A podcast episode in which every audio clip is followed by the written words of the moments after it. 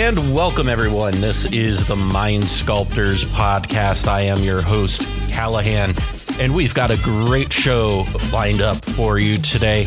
Joining me for this episode today is my good friend Pongo. Pongo, how are you doing today? I'm doing well. Awesome. And as well, uh, joining us uh, is, of course, the legendary uh, Cobblepott. Cobblepott, how are you doing today? I'm doing well. Good to be here. Awesome.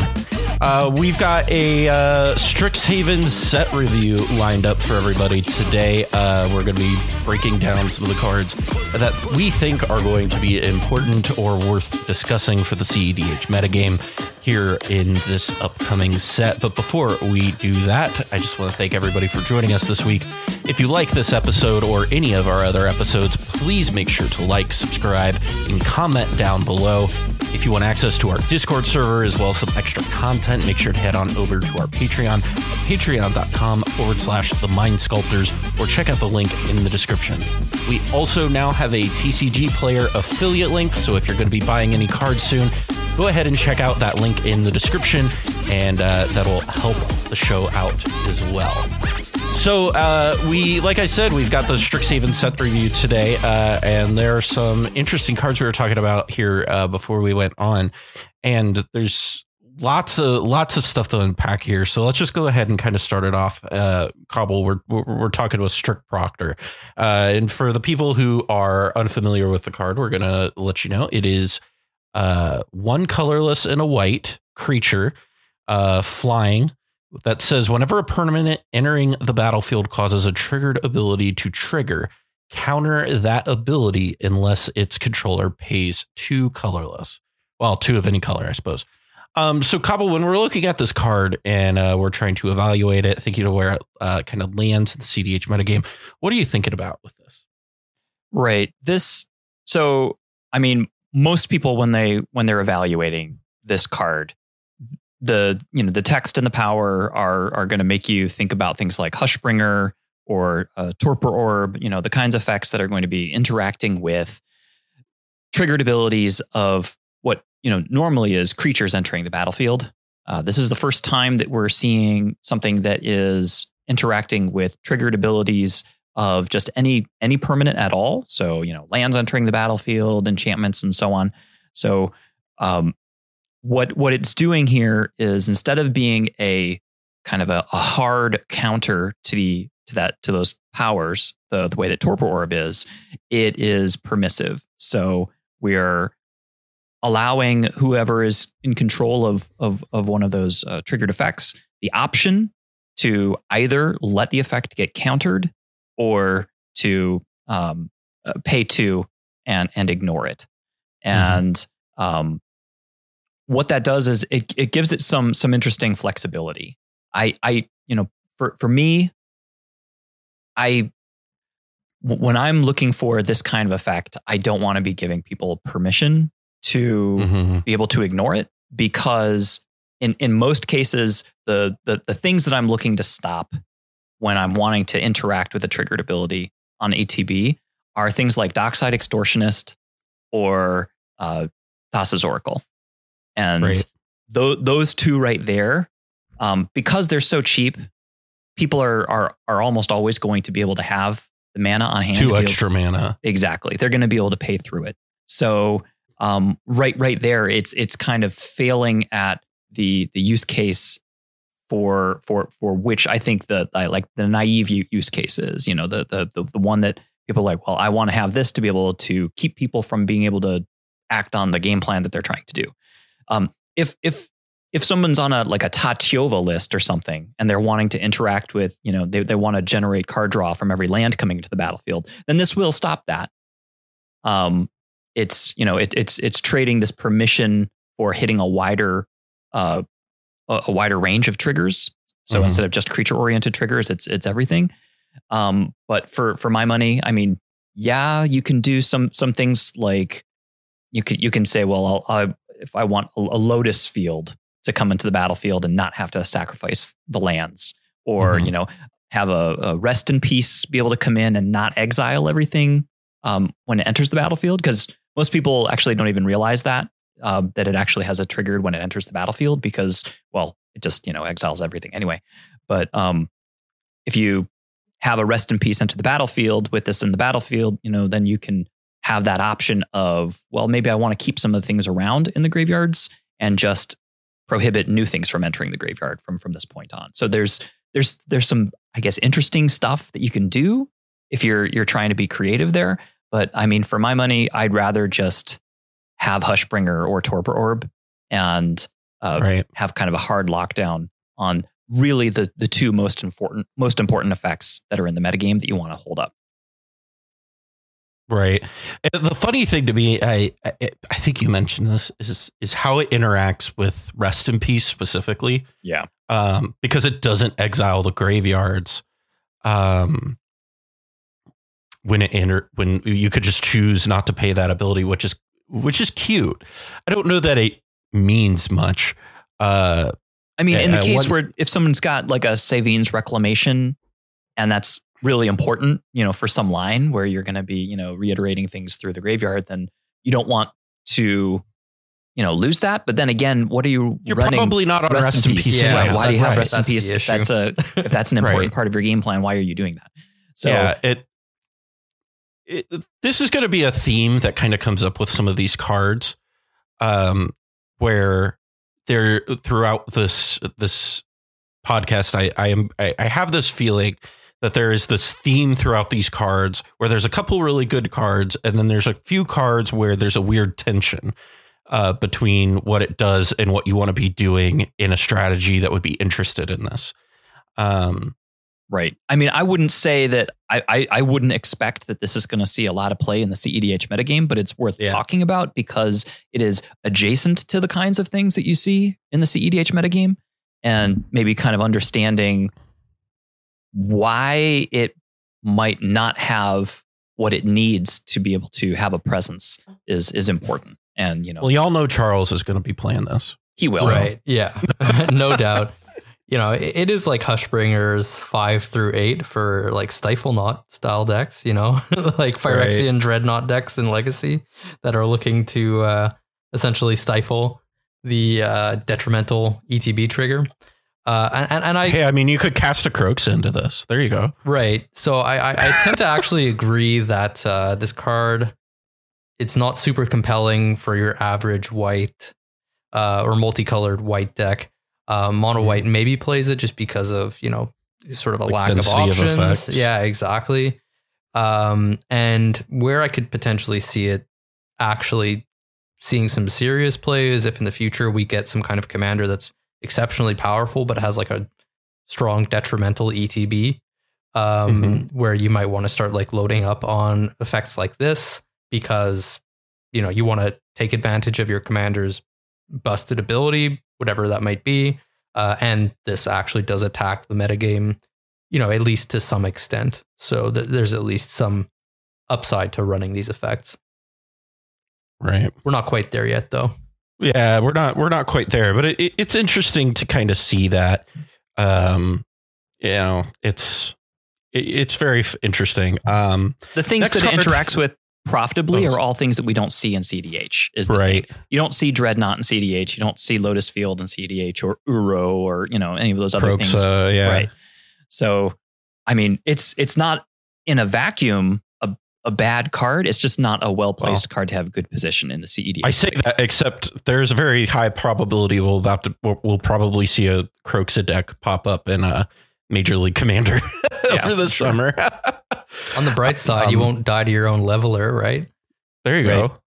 Uh, well, next card up on our list is blue card. It's called Archmage Emer- Emer- How do I say this word? Emeritus. Emeritus. Emeritus, yeah. Emeritus. As you can see, I didn't go to college. Uh, so it's two colorless and two blue pips. It's a creature that's 2 2 with Magecraft that says whenever you cast or copy an instant sorcery spell, draw a card. So this is kind of in that uh, Vedalken Archmage, Jhoira Weatherlight Captain, um, like vein of card. Uh, Pongo, how do you feel about this one? Uh, so it's an interesting card. We've definitely seen cards like this um, in in magic so far. Uh, you know, one that comes to mind right from the start. You know, you you mentioned one. Uh, there's also like Wavebreak Hippocamp that's like somewhat Yeah. similar at three mana. It's whenever you cast your first spell during each opponent's turn, draw a card. Um, so this obviously has some major upside over that, right? In the sense that uh, you're going to be drawing a card every time you cast an instant. So you know, for every card that you cast during an opponent's turn. Additionally, for every sorcery. Um, so you know, you're you're just drawing tons of cards off this thing. That's for sure. Uh, where it kind of like runs into some issues is the fact that it's at four mana. Um, traditionally, I'm not a huge fan of four mana draw engines, but uh, you know, there's certainly I, I could see a place for it in in certain maybe uh, like lower color decks that uh, again don't necessarily have a ton of access to like a lot of uh, super efficient, powerful draw engines. We're talking about blue though, uh, so that might not necessarily be the case. Blue's card pool is quite deep. Um, where where it's kind of really interesting though is specifically in like Krark Sakashima type decks. Um, you know, the whole like copying aspect of it is, I would say, pretty neat. Um, when you consider Some- that, Somewhere I can feel Ken just getting really excited. right?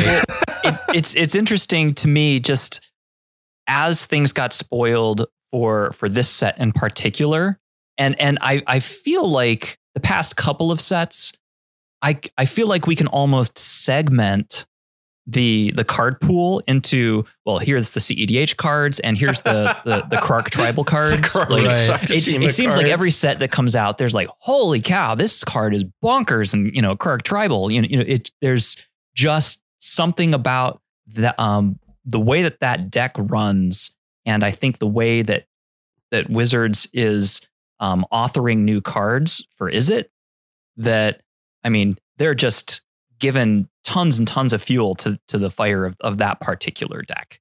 You know, and one one one deck that I think kind of goes along in that same vein is like Orvar. Um Yes. where this is really insane in Orvar too. Um that's man, that's wild. Yeah, that's a really good it's like point though, because there there really is like this Spellslinger, weird right? say that again. Low colored spell slinger decks. That's where Yeah. you know you're kind of really looking at a card like this. Right. I, I think that, I mean, I, me personally, I'm interested in trying to see if there's some sort of a, a storm deck that maybe can materialize out of some of the things that we've gotten over the past couple of Mhm. years. It would, it would contain at least Izzet and, and maybe one other color Mhm. and, um, you know, try to do something with, I mean, with, with this card and a couple of other cards that we'll see, you know, further down, having Thousand Year Storm out, or you know, casting a Mind's Desire or Flusterstorm or whatever. Um, there's just a there. There may be a critical mass Yeah. of ways to create extremely um, big game-ending effects very, very quickly.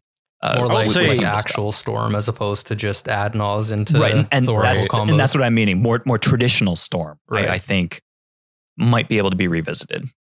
I will say I I did get the opportunity to to see this card in action yesterday. Um, I was playing some games with uh, Cole on the RCEDH server, and uh, he was playing his Azami list uh, that's on the database, and he has this card in there. And I mean, it it it put in a lot of work in that list. Um, being able to tap for Azami and generate card advantage uh, off of just doing what you're going to be doing anyhow. Uh, it, it, it was honestly a really, I was really impressed with it in that shell, but I think that goes back to more what we were saying with the, how in these lower color lists is where you're going to see this. Cause you know, it, there's no reason to run this and you know, like Thrasios and Tymna, you've got every advantage or uh, card advantage engine you need. And that said, when when you're playing a, a, a stack based control list, um, turning every counterspell into a cantrip is is significant. If if even even if that's the extent to which you're exploiting the card, Mhm. there's there's still quite a lot that you'll get out of that if you're you know running 13 counterspells in your list and you want to always have interaction in your hand. It's it's it's a, a really interesting card. Yeah. Well, moving I mean, on- just Oh, play sorry. a Flusterstorm with that out and uh, God. and Right.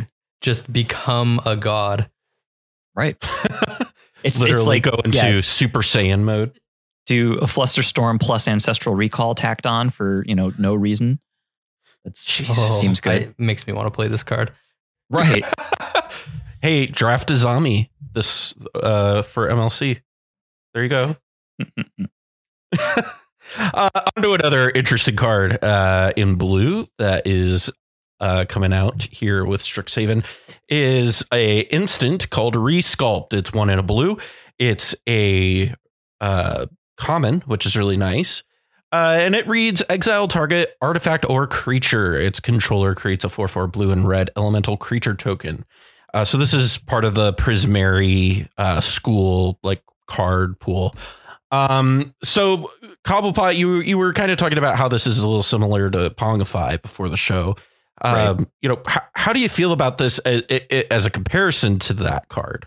I mean, two mana is quite a bit more than one mana.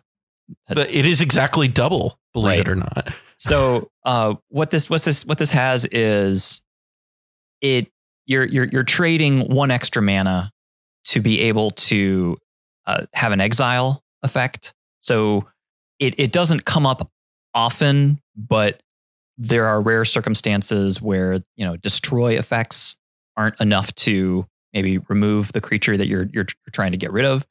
Um, this you know does, doesn't have that issue. There's kind of more permanence for exiling a target uh, if it's something that peop- that is really important for someone's game plan.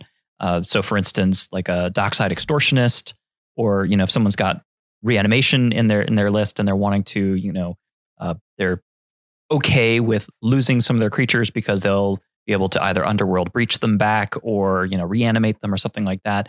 The you know exile effects traditionally are are stronger. Um, that said, do we really need uh, you know a two mana creature only effect when we you know a lot of lists are already going to have access to swords to plowshares? Um, I I I don't know if it if, if it has quite what it needs to unseat even Pongify rapid hybridization. Just because I mean, we we barely play those right now, right? right and that's that's my point is there, there there's not i don't think a a, need for it um and even if there was a need i don't think it would unseat the already kind of deep uh resources that we have there because i mean i don't think i've ever seen a list that had both pongify and rapid hybridization and i don't think that this is going to unseat either of those Yeah, I don't know if I agree with that. I mean, like people are playing Abrade, for example, right? And this is essentially Abrade in terms of its flexibility, with the downside Mhm. of creating a four four. oh because Um, this hits artifacts i'm sorry i'm i'm neglecting that Yeah, the fact that it hits artifacts changes the entire equation, right? yes it does i missed that Because otherwise, it's just strictly worse Pongify. like, uh, well, I guess not strictly worse because Exile, as you as you were talking about, is is super relevant in a lot of It's situations. slightly worse. Yeah. But uh, the fact that it hits artifacts is actually pretty It's enormous. it's a blue card. Um, and Right. I mean, that's like a whole can of worms in and of itself. But, uh, you know, it, it hits artifacts and creatures. So it's pretty flexible in that respect, you know, comparable to something like Abrade. Um, and then, you know, we can really just talk about the downside of the 4 4. Uh, I think it's a pretty interesting downside. There's a good number of decks that don't want to be handing out four fours um, that might want to be playing this. You know, for example, like your Turbo Naus style deck, stuff like that. But Mhm. you know, on on the sort of other hand, um, you know, you, you can use this kind of like you would use Pongify and rapid rapid hybridization at times to give yourself a four four. So you know, there's like sort of multiple angles to this card that I think makes it really interesting.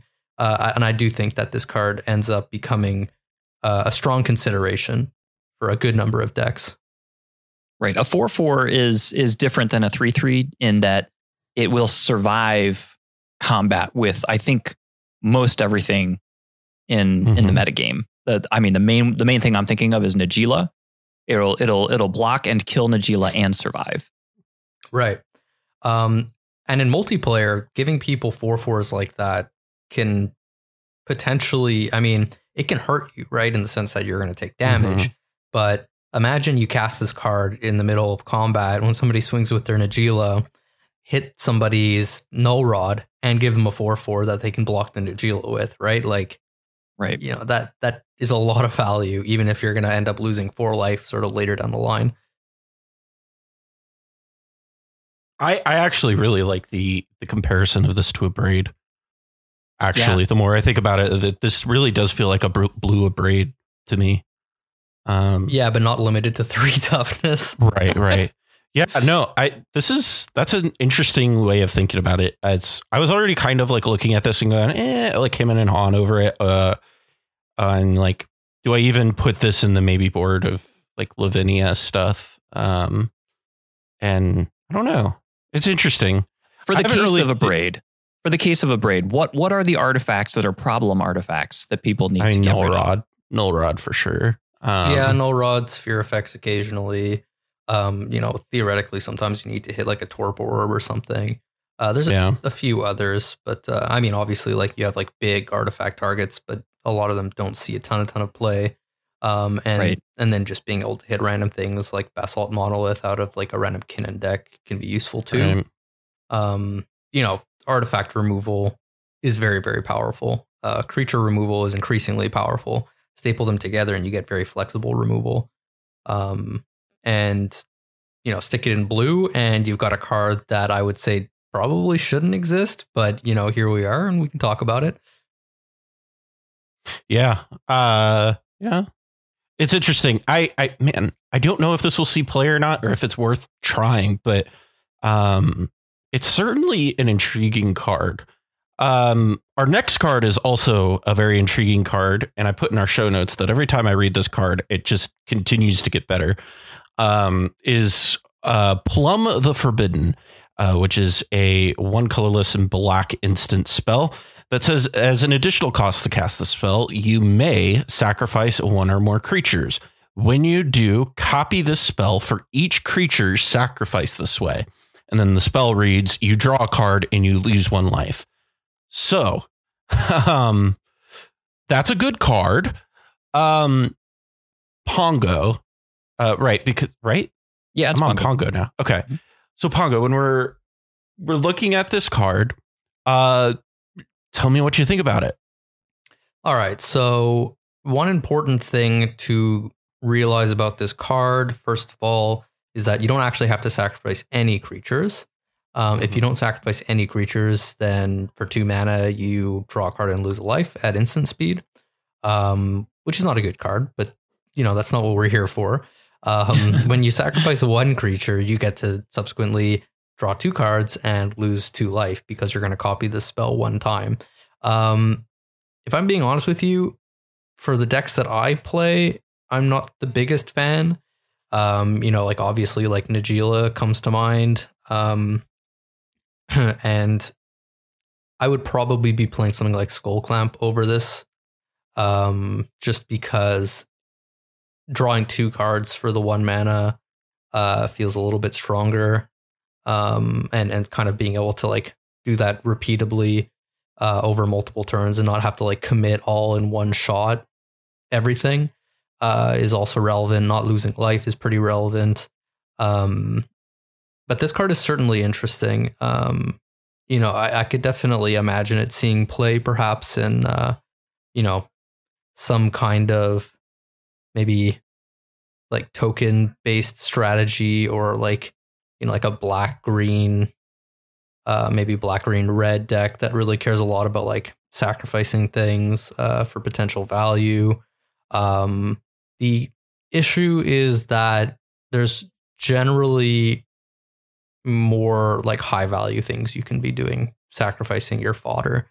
So I'm not convinced that this is going to see a ton of play, but it's a really interesting card, uh, and I, I like the design quite a bit. I would agree. I think that it it is a cool design. Um, I like the fact that the that the the number of, of creatures that you feed to it creates copies of it, and um, it makes it more difficult for opponents to interact with because it you know it it effectively is kind of you know um, you know manual do-it-yourself storm basically because you're basically storming for rather than the number of spells you've cast, it's the number of creatures that you sacrificed, and you're putting that many copies onto the stack, which then means that somebody either flusterstorms it or you're going to be drawing the cards. So it it it has that interesting quality to it rather than having kind of one point of interaction where one one counter spell will you know cause you to to, to lose your investment. Um, Mhm. That that said, I think I agree with Pongo that I mean, you know, Skullclamp for sure is is is is a more powerful uh, way to extract value from your your your tokens. I, I don't know is is there really a strong non Najeela token strategy in the metagame at the moment? Well, one that also comes to mind would be like Tevesh Szat, but Tevesh Szat would prefer to just sacrifice his tokens Right. himself, right? That's- Mm-hmm. Exactly. And and I don't even really feel like Tevesh qualifies as like a token strategy no. because you know it's it yeah he's going to generate two tokens and you know do stuff with it from here, here and there but you know there, there's not something that's trying to what the way Najeela is for instance you know trying to create tens or you know 20s of of, of tokens and, and swarm the board I, I I don't know if there's I mean maybe Orvar but Orvar doesn't have access to this card hmm um, I, I I think that it's it's a really cool design that I don't think has a home yet. Mm-hmm.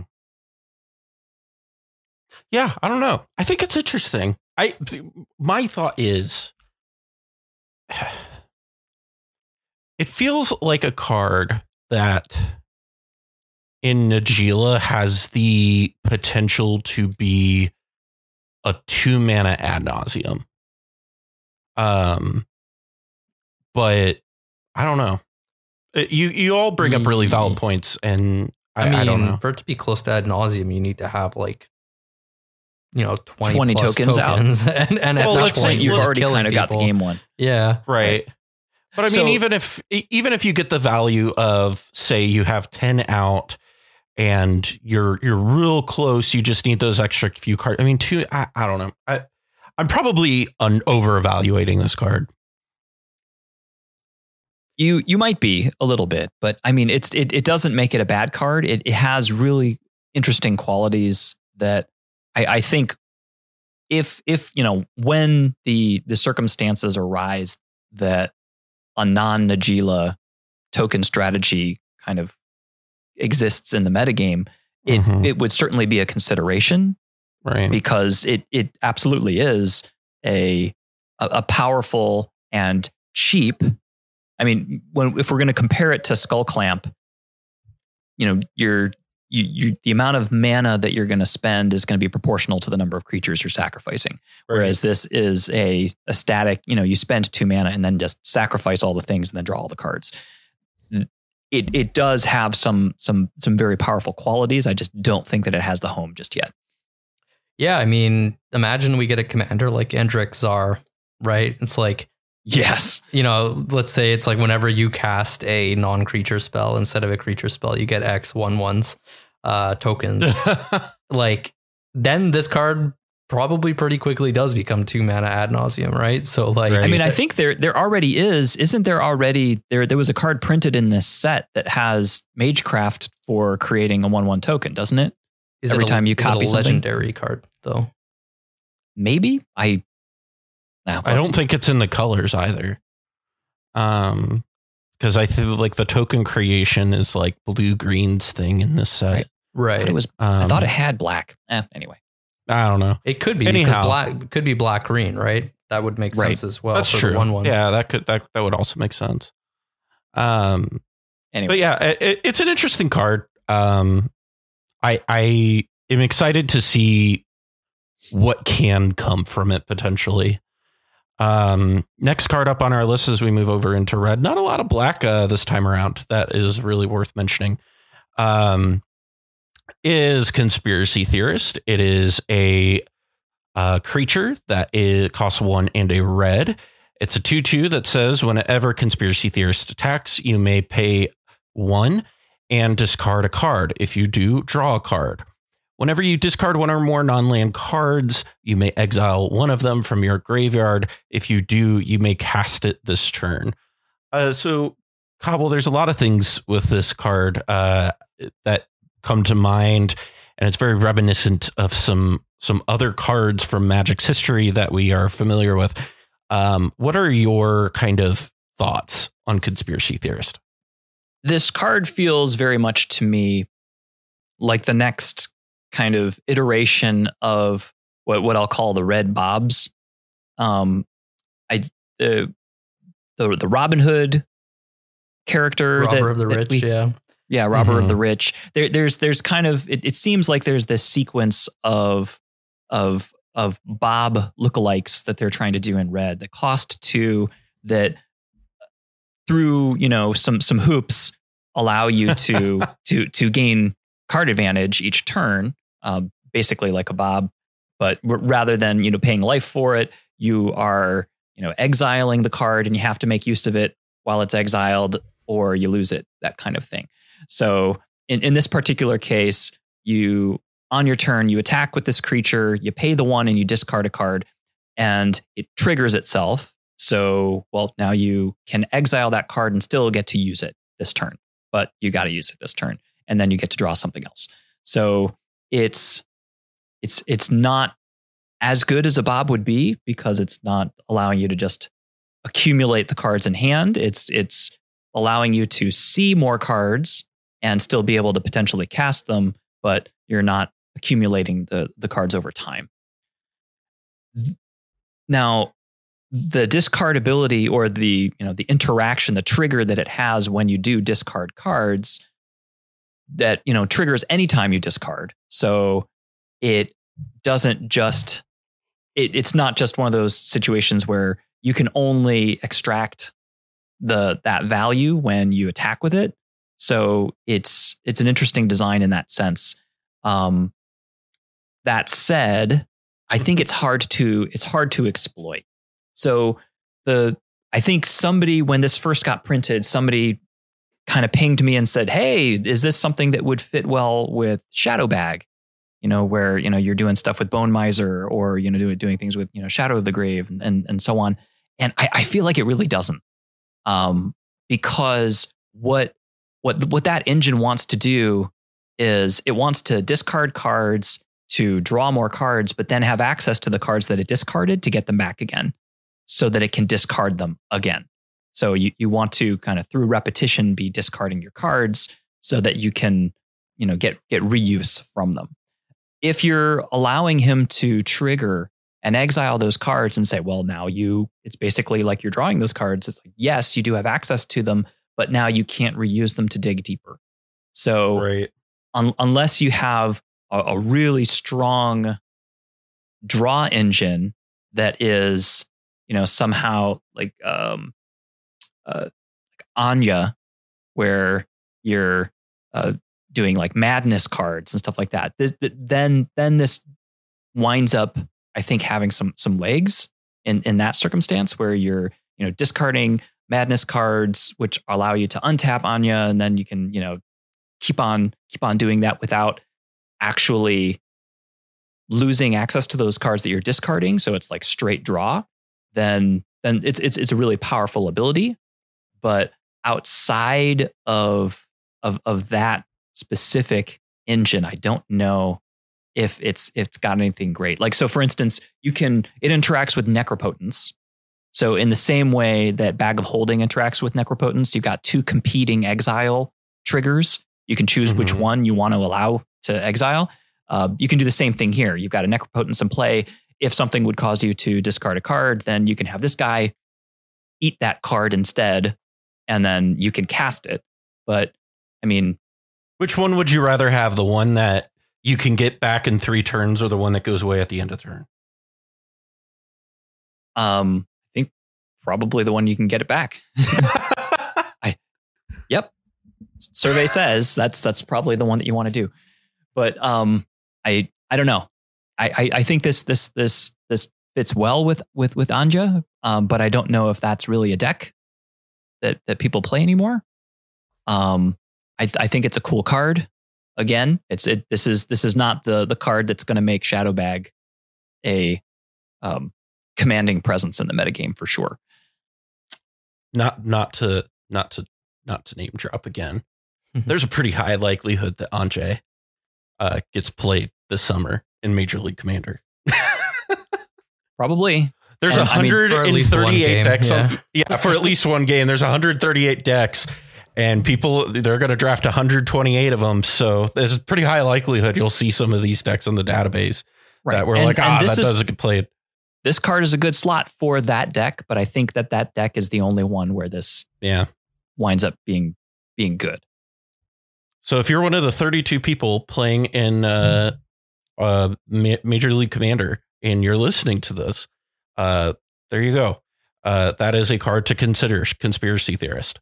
Uh, moving on down the list to another red card. There's a handful of red cards this year that were actually. Uh, There's or, always a handful of red cards. There's always a handful of red cards. That's true, but this this time around, there's a handful that of varying quality. Um, this time, uh, this one is pretty good. Uh, it's called Fervent Mastery. It's a sorcery that costs three colorless and two red. That says you may pay two colorless and two red rather than pay the spell's mana cost. If the two colorless and two red cost was paid, an opponent discards any number of cards, then draws that many cards. Now, if you did pay the the five mana cost, search your library for up to three cards, put them into your hand, shuffle, then discard three cards at random. Just to Um, clarify, that that last part that you you read uh, will is is is the effect of the card, and it doesn't matter how much you paid for it. So whether you oh, paid, really, yeah, whether you paid four or Oh, five, you always wow. get that. Yeah, that, that's what the card does. Holy cow! Okay, never mind. I completely misunderstand how misunderstood how these cards work, and these got infinitely better to me all of a sudden. Right. Wow, that's great.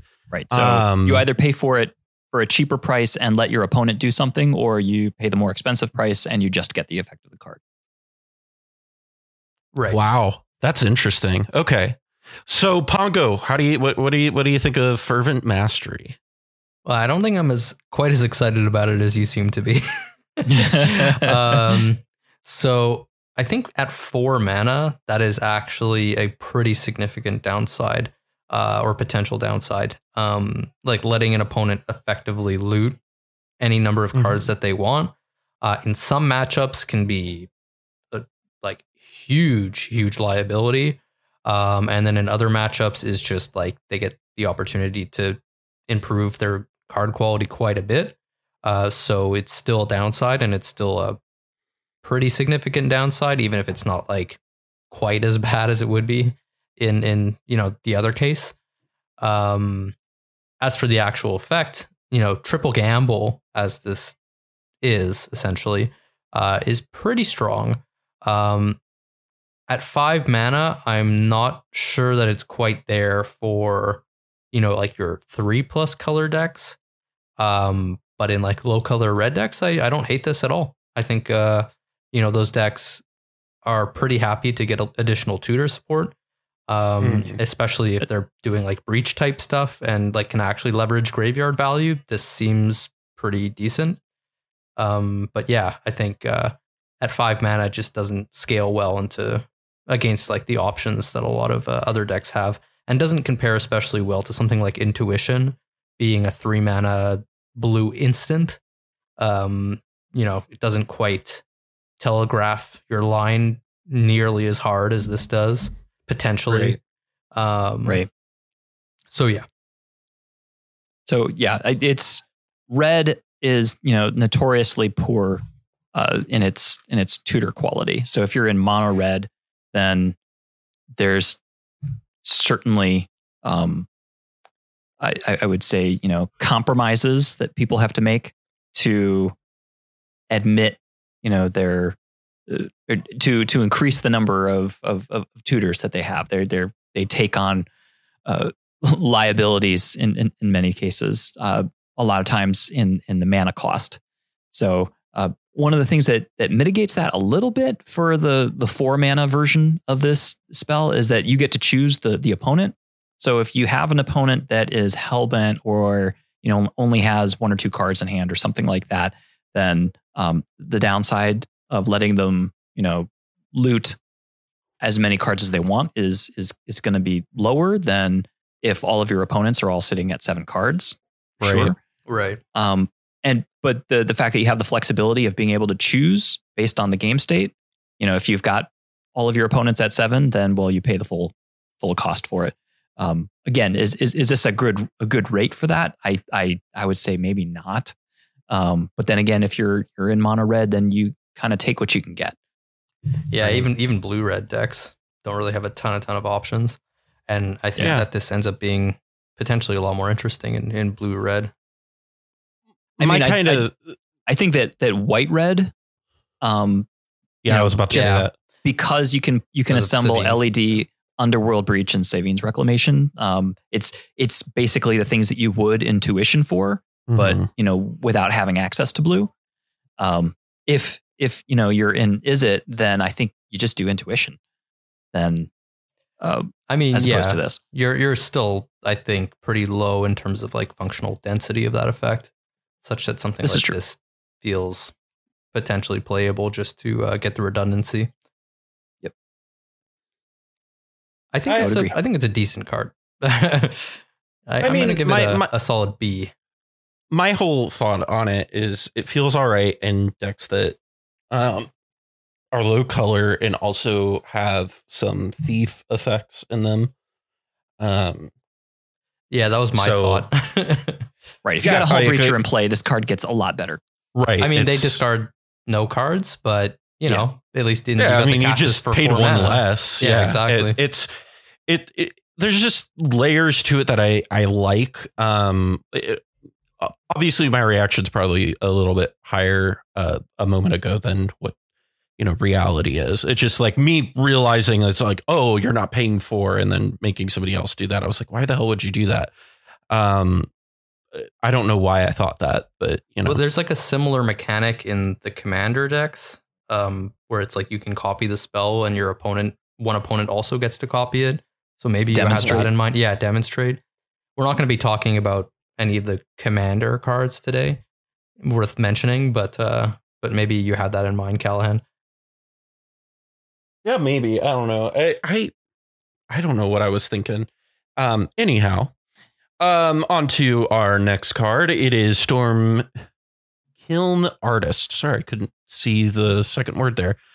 Um it is a creature that's a 2/2 that costs 3 colorless in a red. Uh, that reads Storm Kiln Artist gets plus one plus O for each artifact you control. Also has Magecraft that says whenever you cast or copy an instant or sorcery spell, create a treasure token. Uh, so automatically, the first thing you kind of see this is it's like, oh, this generates some mana. So, what are your thoughts on this uh, cobble and where it might land? So this is this is one of the other cards that we were talking about that fits into the the the Krark and Sakashima segment of of of the set. So this is you know Magecraft. It's it's triggering when you cast instants and sorceries, but also when you copy them. So uh, this is going to be triggering all the time in in and Sakashima, which is I I I, I wouldn't say not maybe not as good as that other one, the Emeritus, the Archmage Emeritus, um, just because it's it's not it's not creating card advantage, but it is powering out the you know it's it's allowing you to cast your spells um, again and again and again, which uh, if you're not familiar with the Krark tribal lists, the the idea is that you know you you it it very much needs a ritual in order to kind of take off because it needs to be able to you know cast a spell and net mana in order to keep going. Um, in the, in this particular case, this guy being on the battlefield will um, eliminate the requirement of needing to have a ritual in hand, and just having a a cantrip will basically allow you to. If you got this guy in a cantrip and you've got a couple of Krarks, then your game is won because for every copy you get, you're making a treasure token, which means that's going to cover the cantrip being cast again, and It's it's just going to give you the the mana solvency you're going to need to, you know, just do what you want to do. All of that said, Um, outside of Krark, I, I, I think that we think about this similarly to the way we were thinking about that Archmage Emeritus, where you know if you're if you're in if if there's a list that is a spell slinging, you know, according to Hoyle storm list that's playing things that are actually that have the word storm on them, and uh, or you know thousand year storm or you know th- those types of things. Um, this gets you know absolutely out of control uh, very very quickly. You know, someone you you cast a flusterstorm and you you know get five five plus treasures out of casting a flusterstorm. I think that's that's a pretty good rate. It's not the same thing as drawing five cards from Right. a flusterstorm, um, but it's it's still it's it's generating a, a, a huge amount of, of of value. And um, if if you're playing a highly interactive list, you know, having all of your your counter spells, which is kind of the thing that I'm I'm I'm defaulting to as it, where in in evaluating this. If every one of your your your your counter spells is creating a treasure for you, it's not the same thing as as all of those things cantripping, but it's still that's still quite a bit of value. It's it it's the same mana cost as Smothering Tithe, and it's not going to create as many treasures as Smothering Tithe is by any stretch. Mhm. Um, but it is, I, I think, uh, in similar vein as to how we would think about how that card is going to behave. Um, I, I think that it's it's it's a fun effect, and I mean, yes, this is a windmill slam right into Krark. Elsewhere, I think you have to think about it a little bit more before I think making that commitment. Interesting. Um, it'll be really interesting to see where this lands. Um, yeah, uh, these Magecraft cards in Krark are real funny. Um, it may turn out that we're under evaluating those and someone winds up devising a storm list and these things are all insanely powerful. Um, well, so one of the things the case. one of the things that I uh, did kind of think is that like I I w- was thinking specifically in decks that are doing um what's it called uh, dramatic reversal stuff with Isochron Scepter. It does it almost acts as another mana rock because it means that every every Sol Ring you you only need a Sol Ring out in order for dramatic reversal. Yeah. You only need Sol Ring in this out for dramatic reversal to net mana. So there's like a level to it where I think it's actually intriguing on that level because there is some merit to the thought of this in Archmage Emeritus on the okay, so if you are in like a storm list uh for uh with with uh with those cards in it with the what's why did I just said dramatic reversal? Um and it, these provide additional outlets for for those that don't need you to be netting mana per activation um and I think that's potentially powerful I don't know how good it is uh but it it has some merit to at least discuss right like Right. I think Yeah. it remains to be seen. Yeah, I'm, I'm not necessarily convinced, especially at four mana. Right. Um, I think that uh, there's a lot of competition, obviously, for slots these days, and so Mhm. while this effect is very powerful, um, you know, certainly the ceiling is much higher than something like Baral.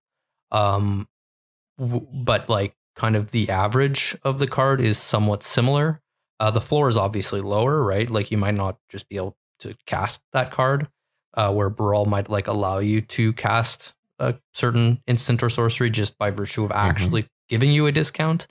Um, obviously, you know, if you don't necessarily need that discount in one particular turn, you would much rather like gain material on the board, sort of to use later.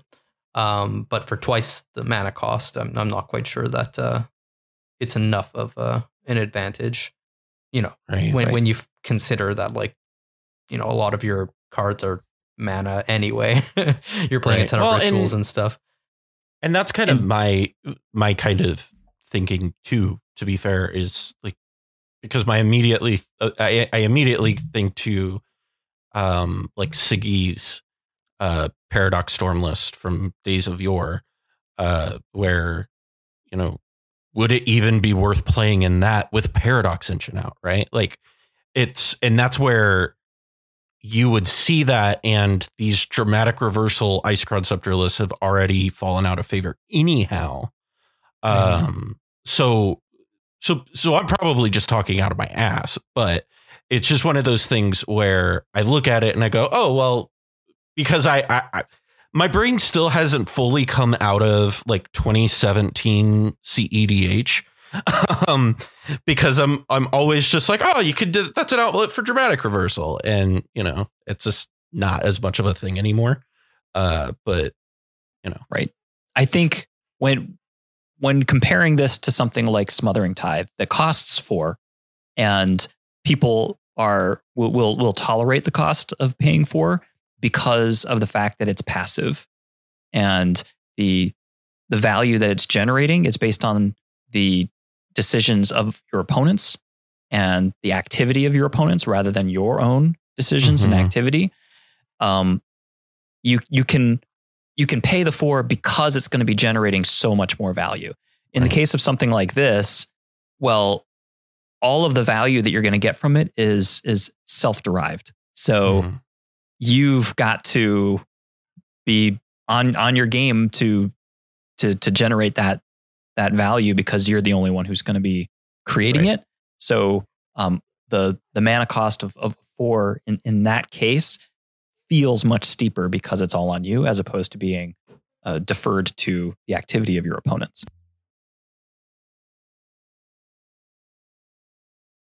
So yeah, remains to be seen.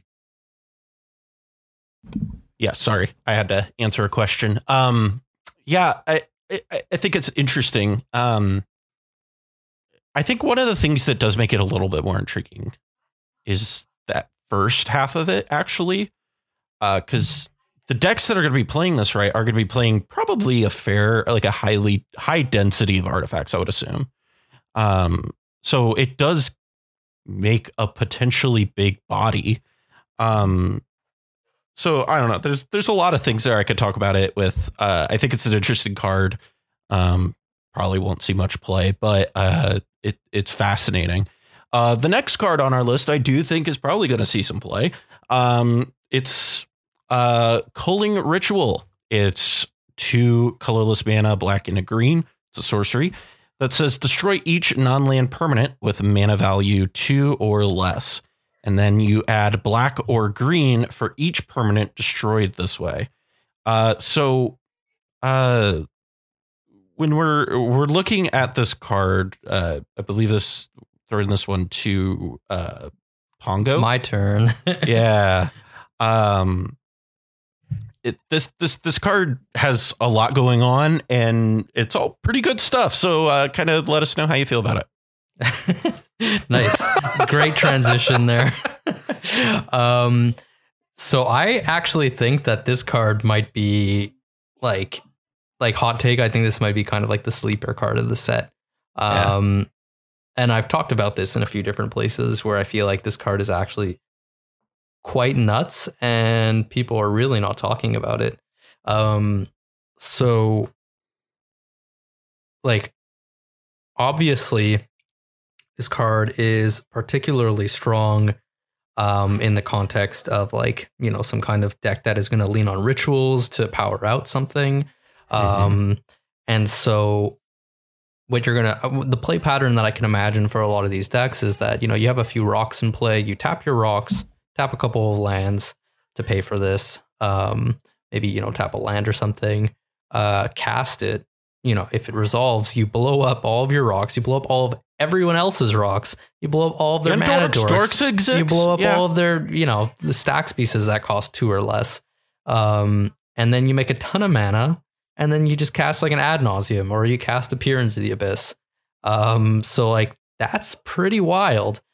Um, obviously, you know, where this could get even more disgusting would have been if it hit things that cost three or less, so it could hit rule of laws. Um, so obviously that's going to be one sort of limitation of the card.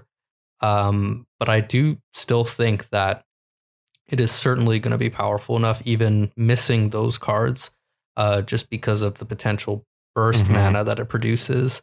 Uh, you know, I'm somewhat interested in trying it out in Najeela just because, like, you get all those tokens in play and you're hitting everybody Yeah. else's stuff.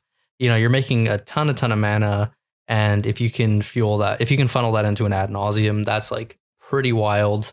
Um, you should get there pretty much every time from that point.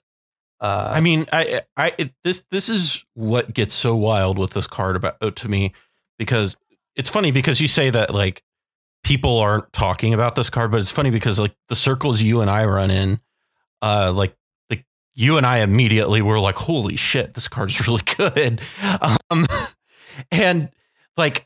Like every, like the Lavinia Discord saw this card and we were all just like, God damn it, really? Um, and this I was this waiting for a Lavinia mention. Oh Yeah, my gosh! was I saw this card. I I I've never cried in Azoria so hard. Um, uh, it's this is one of those cards where like Whimsy was like, "See, this is why you got to be on Grand Arbiter." Um, but this this card, in my opinion, you look at this because you can you just imagine with me. Come come on a trip with me for a moment where we, we, we sit down, your opponent goes land dork pass. Then the next opponent plays like a land, uh, I don't know, plays like a Chrome Mox's Sylvan Library. Sure.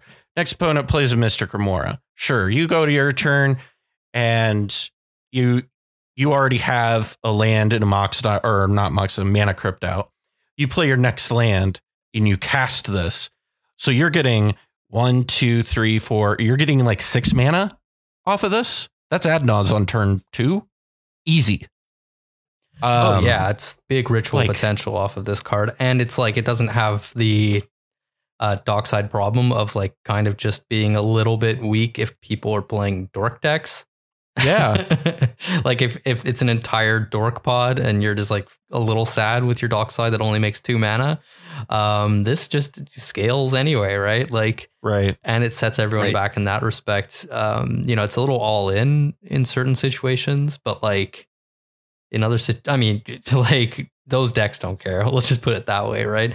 Right. Um, you know, it's uh, it's it's it's not unusual for for decks like that to to play something um like a rain of filth and sacrifice all their lands Right. trying to get there. So this doesn't seem necessarily too uh, out of character for them.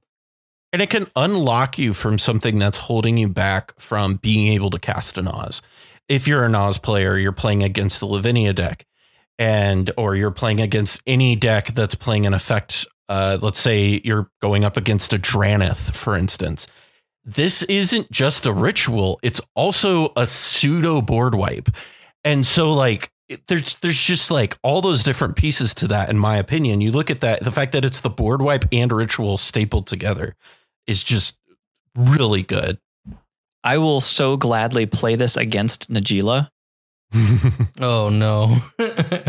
See, that's what I'm afraid of. I, I should Right. definitely have kept this card, uh, or I, I should have definitely said this card is trash.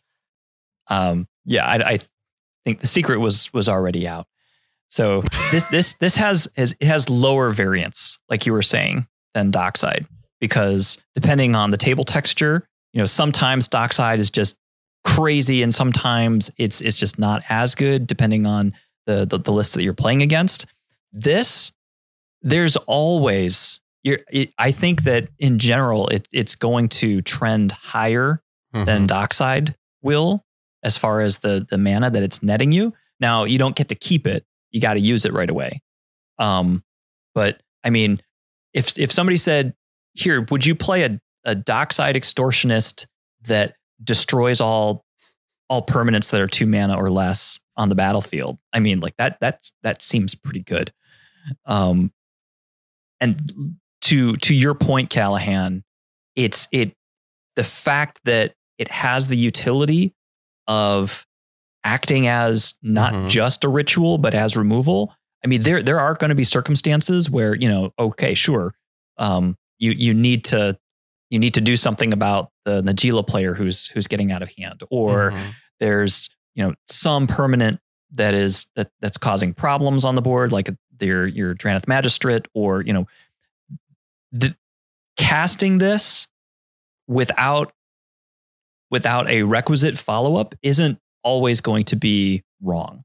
You know, using it just for its removal capability without following it up with you know another play after that right. um, it, it's it's got that flexibility, and I think is uh, it that, it plays to the value and the power of the card. Mhm. So Yeah. I, I think that it's it's it's really really good, and people are are definitely lowballing their their assessments of it, just because I I haven't seen people in the CED in the CEDH echelons talking about it all that much. Well, and it, that's that's a whole different discussion. Is the undervalue of removal in CEDH at the moment?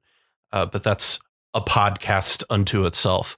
Um, uh, next uh, card up on the uh, list here is solve the equation. It is, uh, I guess we're going back to blue here real quick. Is a two colorless and a blue uh, sorcery. You guys are changing my sor- show notes somebody in the middle of the somebody show. ninja edited Um, this the show notes. Pongo, was that you? uh, that may have been me. Yeah, I, We're I, I in looked the at the show of the notes and I go down and I'm like, what the hell? and I was like, wait, we have to talk about this card. There's a few others. Yeah, But, uh, uh, sol- solve the equation. It's a two. It's a three three mana. It costs two colorless and a blue sorcery. Search your library for an instant sorcery card. Reveal it. Put it in your hand. I mean, this is uh, it's Idyllic tutor for idyllic tutor for instant sorceries. right. yeah, Um, Pongo, you're the one who who ninja, Ninja edited edited. that in there, so you can talk about it. Yeah, absolutely. Real quick, I think uh, you know this card needed to be mentioned, not because it's like new format staple or anything for high color decks or anything, but mostly because again, it, it's like a new option for lower color decks. It's uh, it's a card type that is like way more relevant than uh, enchantments. I would think is Mhm. and in particular like for blue decks, uh, looking for an instance or sorcery is very very powerful. Um, you know, in theory, I could actually even potentially see this seeing play in like, you know, like ad nauseam style decks where, you know, like those have played three mana tutors in the past. And this is just, you know, another three mana tutor that you can play to find ad nauseam or peer into the abyss. Um, you know, three mana is like not great, but, you know, we, we don't get new tutors all that often.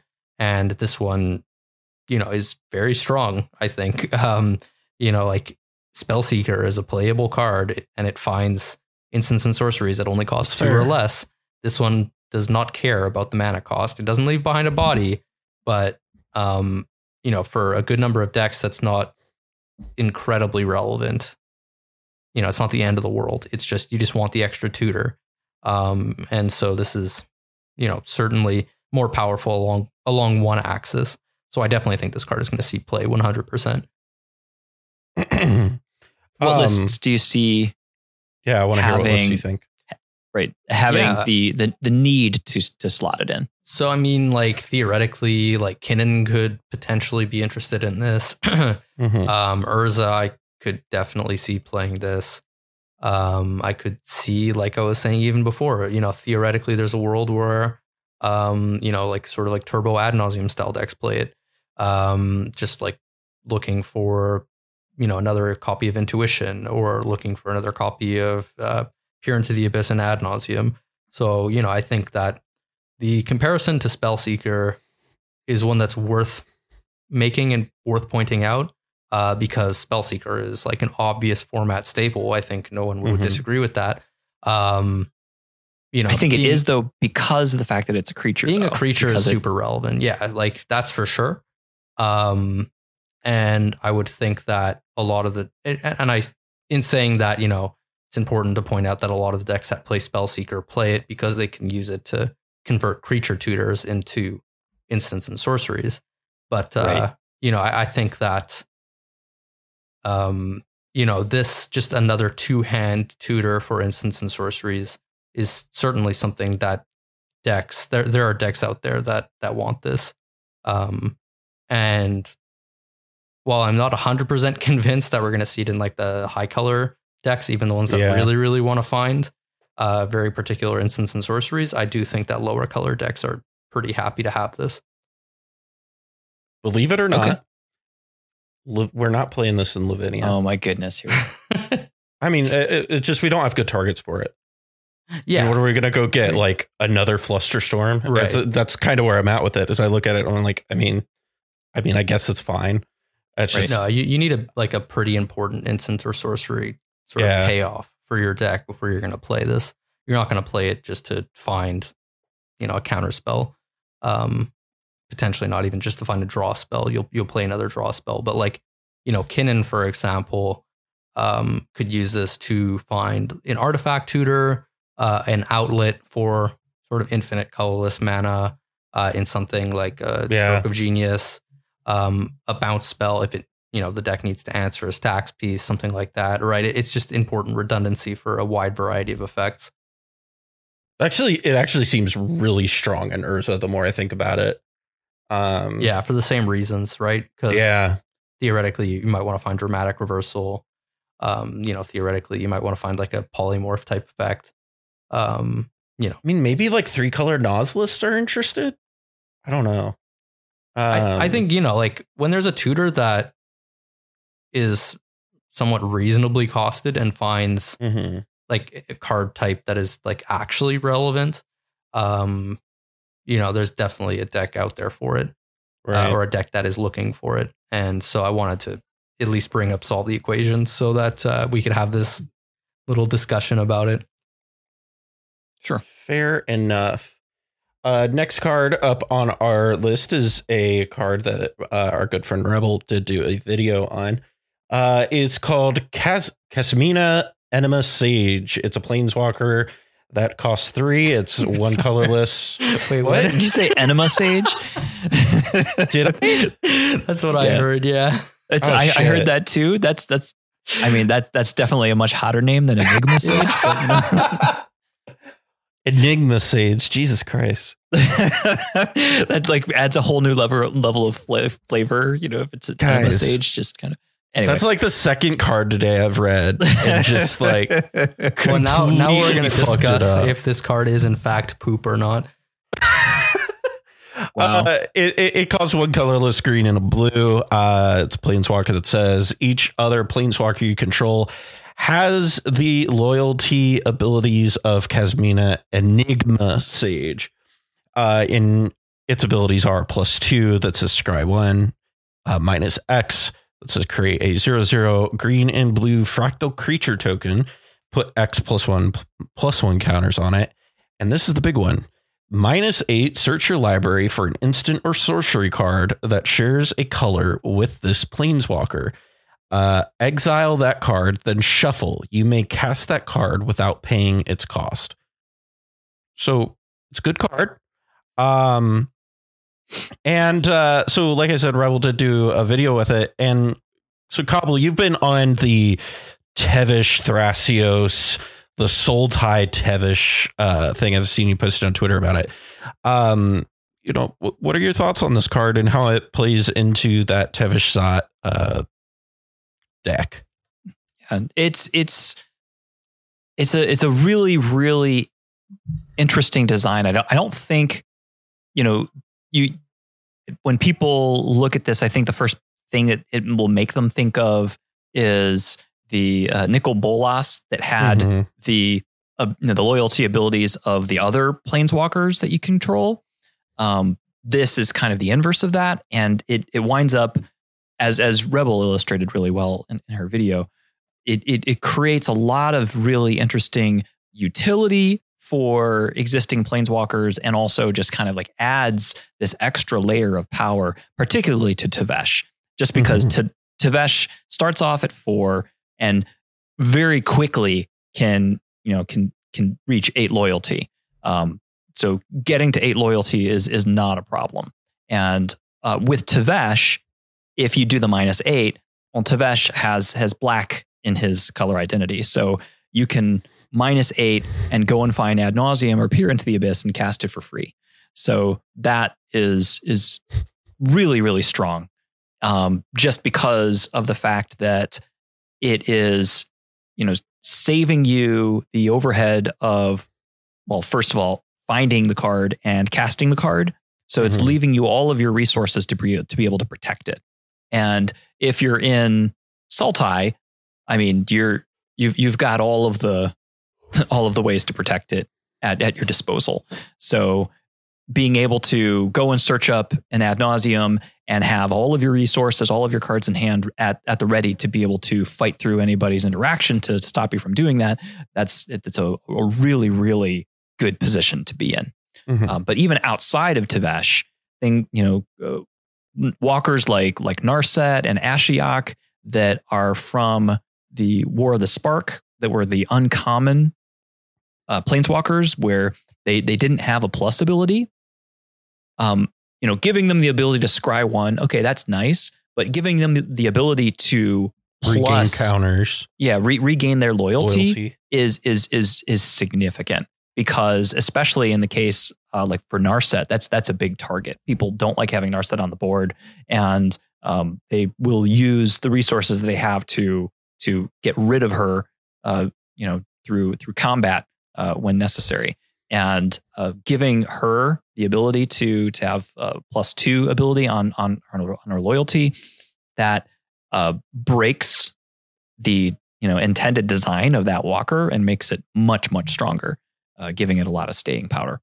I mean, that's The that's an extra ability. It's like that's an extra Narset activation. Oh, for sure. Um, it's it's one of those things where really when people are playing Narset or playing Ashiok, I mean, they're they're not really playing those those, those walkers for their their loyalty abilities. They're playing them for their Mhm. statics.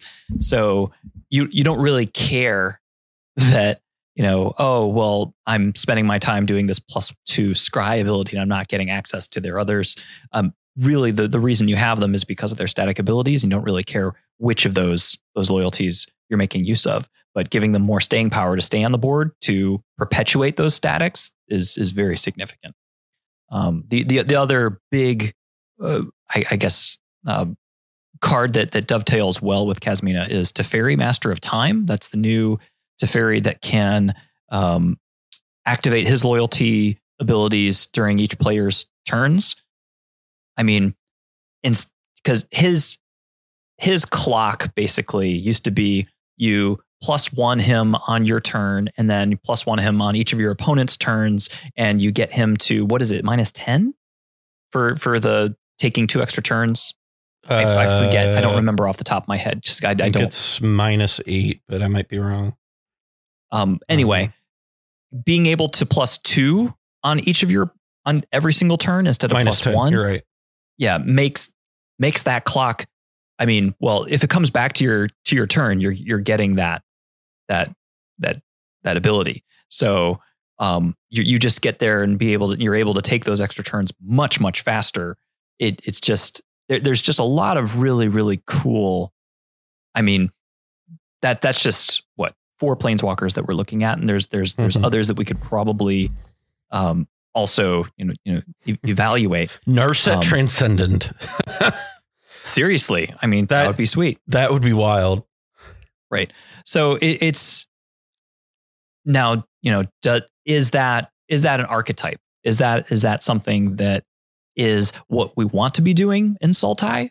I mean, m- maybe because it, it it is still it's it's slower than you know Turbo Naus. It's slower than the the the other decks that are wanting to be on more uh, proactive than interactive strategies. This stuff is kind of you know pushing you into wanting to take a, a somewhat slower, more interactive strategy. I think it remains to be seen whether that is you know something that the the, the metagame will tolerate. But um, I I don't know. It, it's again a, a really really cool design, and I'm I'm I'm going to be interested to to you know test out Yeah. some of those interactions. Yeah, this is that's really interesting. I, I I'll probably build some Sultai Tevesh Thrasios pile uh, to play around with this. Um, because I mean, it seems like my sort of mid-range nonsense that I would want to be on. Uh, so uh, it looks interesting, and uh, I didn't think about the Teferi Master of Time uh, uh, synergy at all until you brought it up. But that's that's really insane. Yeah. Um, Yeah. My my main concern is that uh like all these interactions feel a little bit win more. So I, I'm not sure that uh you know, like it's it's something you're necessarily going to want to actually be running just because of like you know, you have to be pretty solidly ahead for all of that to actually kind of come I together. don't think that's and- true. I don't think that's true. I mean, I, I I would say for the the case of Tevesh that, you know, being able to activate them twice and then be able to go and find Right. Peer into the Abyss and cast it for free. I don't. That's. I, I don't think that that's win more. I mean, I think that's win because, I mean, Well, I it's mean, you, it's giving you already cast Tevesh Szat and you've already been able to like activate him a few times. Like you could just be generating Tevesh Szat value rather than playing Kasmina alongside your Tevesh Szat, right? So I plus. So I do what? Plus one. Tevesh make the two blockers next turn plus two, and then the turn after that I can activate. Right. Like you have to uh, plus two twice in a row. So that's you? Okay. creating Tevesh it's creating the tokens twos to create the blockers and then plus ones Correct. to draw cards. Okay, so I plus two create the blockers. Next turn I plus two again to scry one. Next turn I'm I'm searching, and I mean you're already playing a mid range control value strategy anyway. I mean, I, I I think there is something to be said about the undervalue, how people in CEDH tend to undervalue the power of walkers, and I I think this is a card that showcases that power that they have, especially when they run in groups. Well, but Kasmina herself is not very powerful, right? Like Well, she makes other walkers better.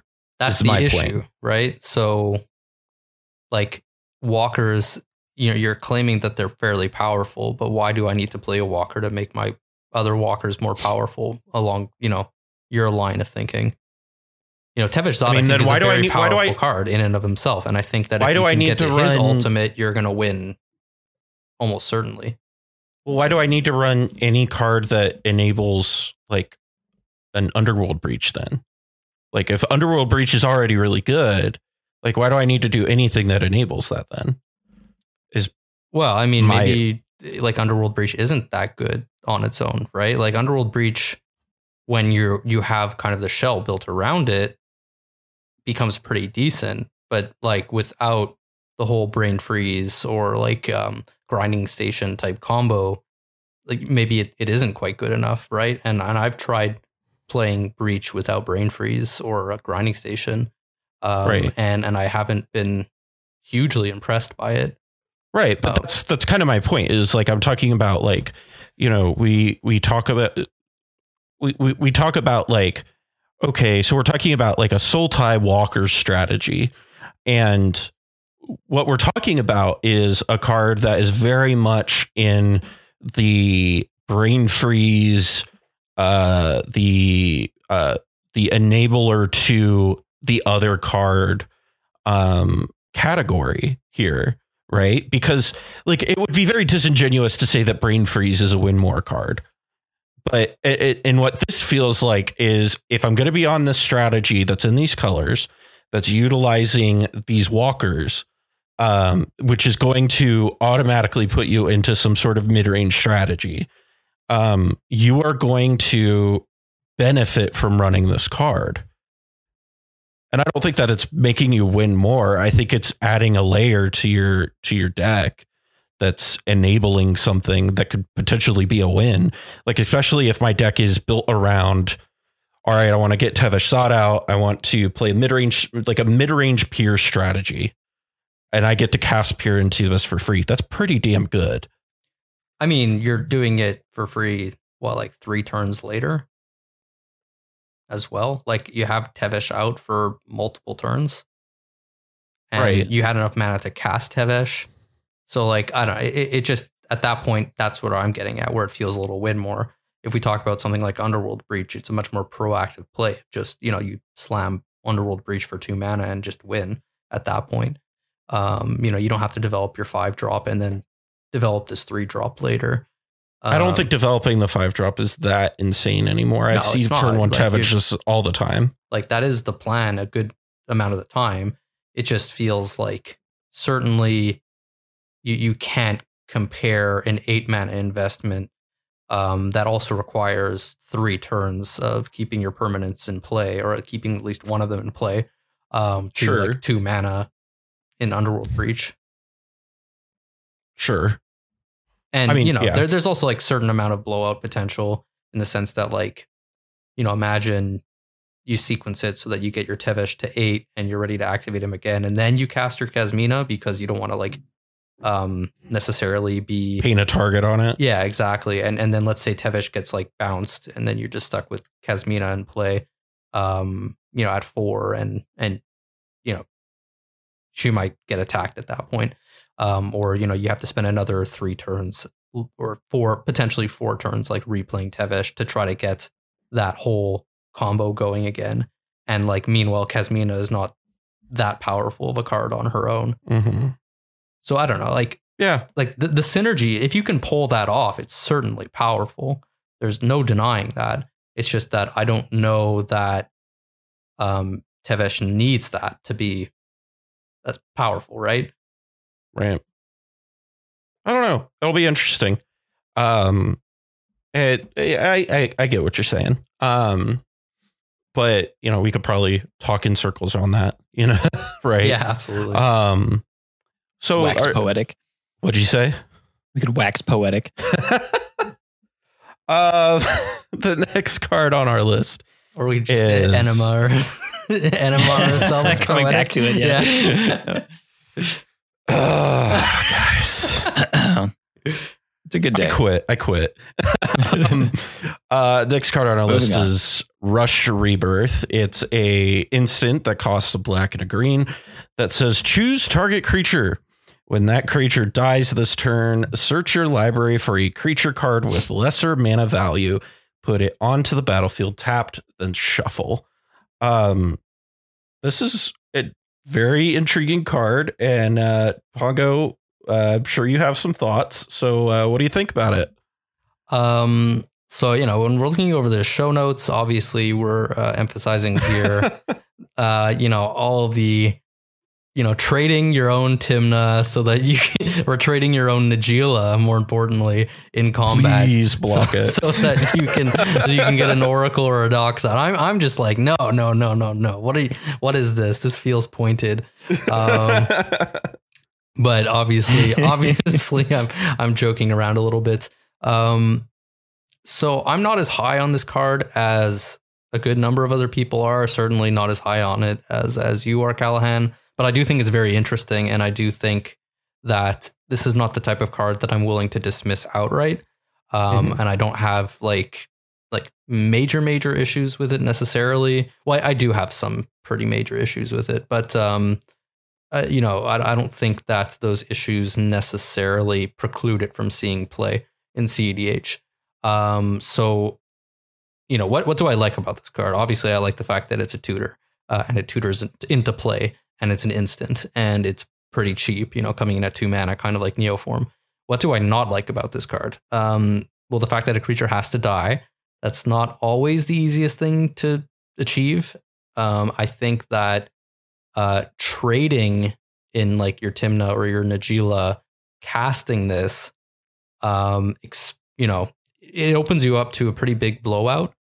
Um, you know, it's it's not necessarily all that different from Neoforms, so we can kind of like accept that that's probably going to be a reasonable line of play, like a non-zero amount of the time. Um, but certainly for Najeela, that feels like a little bit iffier. Uh, for Tymna, it seems like a little less iffy. Um, you know, what I'm not necessarily that big on is the fact that you pretty much need to drop, like you need to lose or have die a, a three drop or greater Mhm. for this to to be particularly strong. Um, I think that you know one of Neoform's strengths is that you're sacrificing mana dorks, Uh, and and this is this card's relative weakness is that you pretty much always need to sacrifice a three drop uh, or greater for it to really do anything.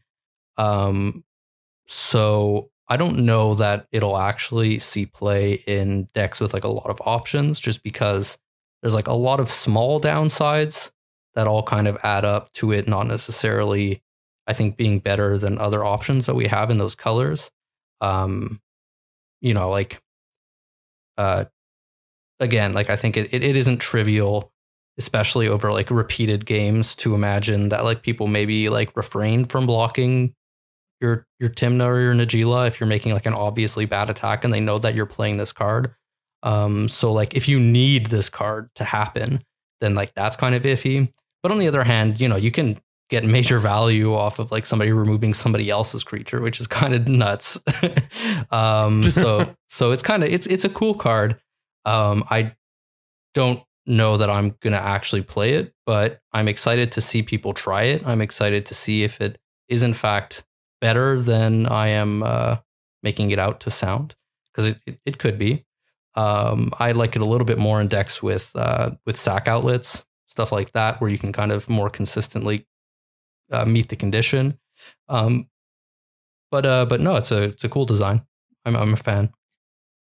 I I really just want to hit one of those vicarious situations where somebody you know does you know just a, a, a value trade where you know they're they're having combat and they they let their their their commander die or something like that or you know their Kraum dies or something and you just say oh wait a minute hold on um, Right. i'm gonna go get my notion thief or i'm gonna go get my Hullbreacher Somebody, or like, my opposition agent Chump blocks with their Spellseeker or something just to Right, save. and you few say life.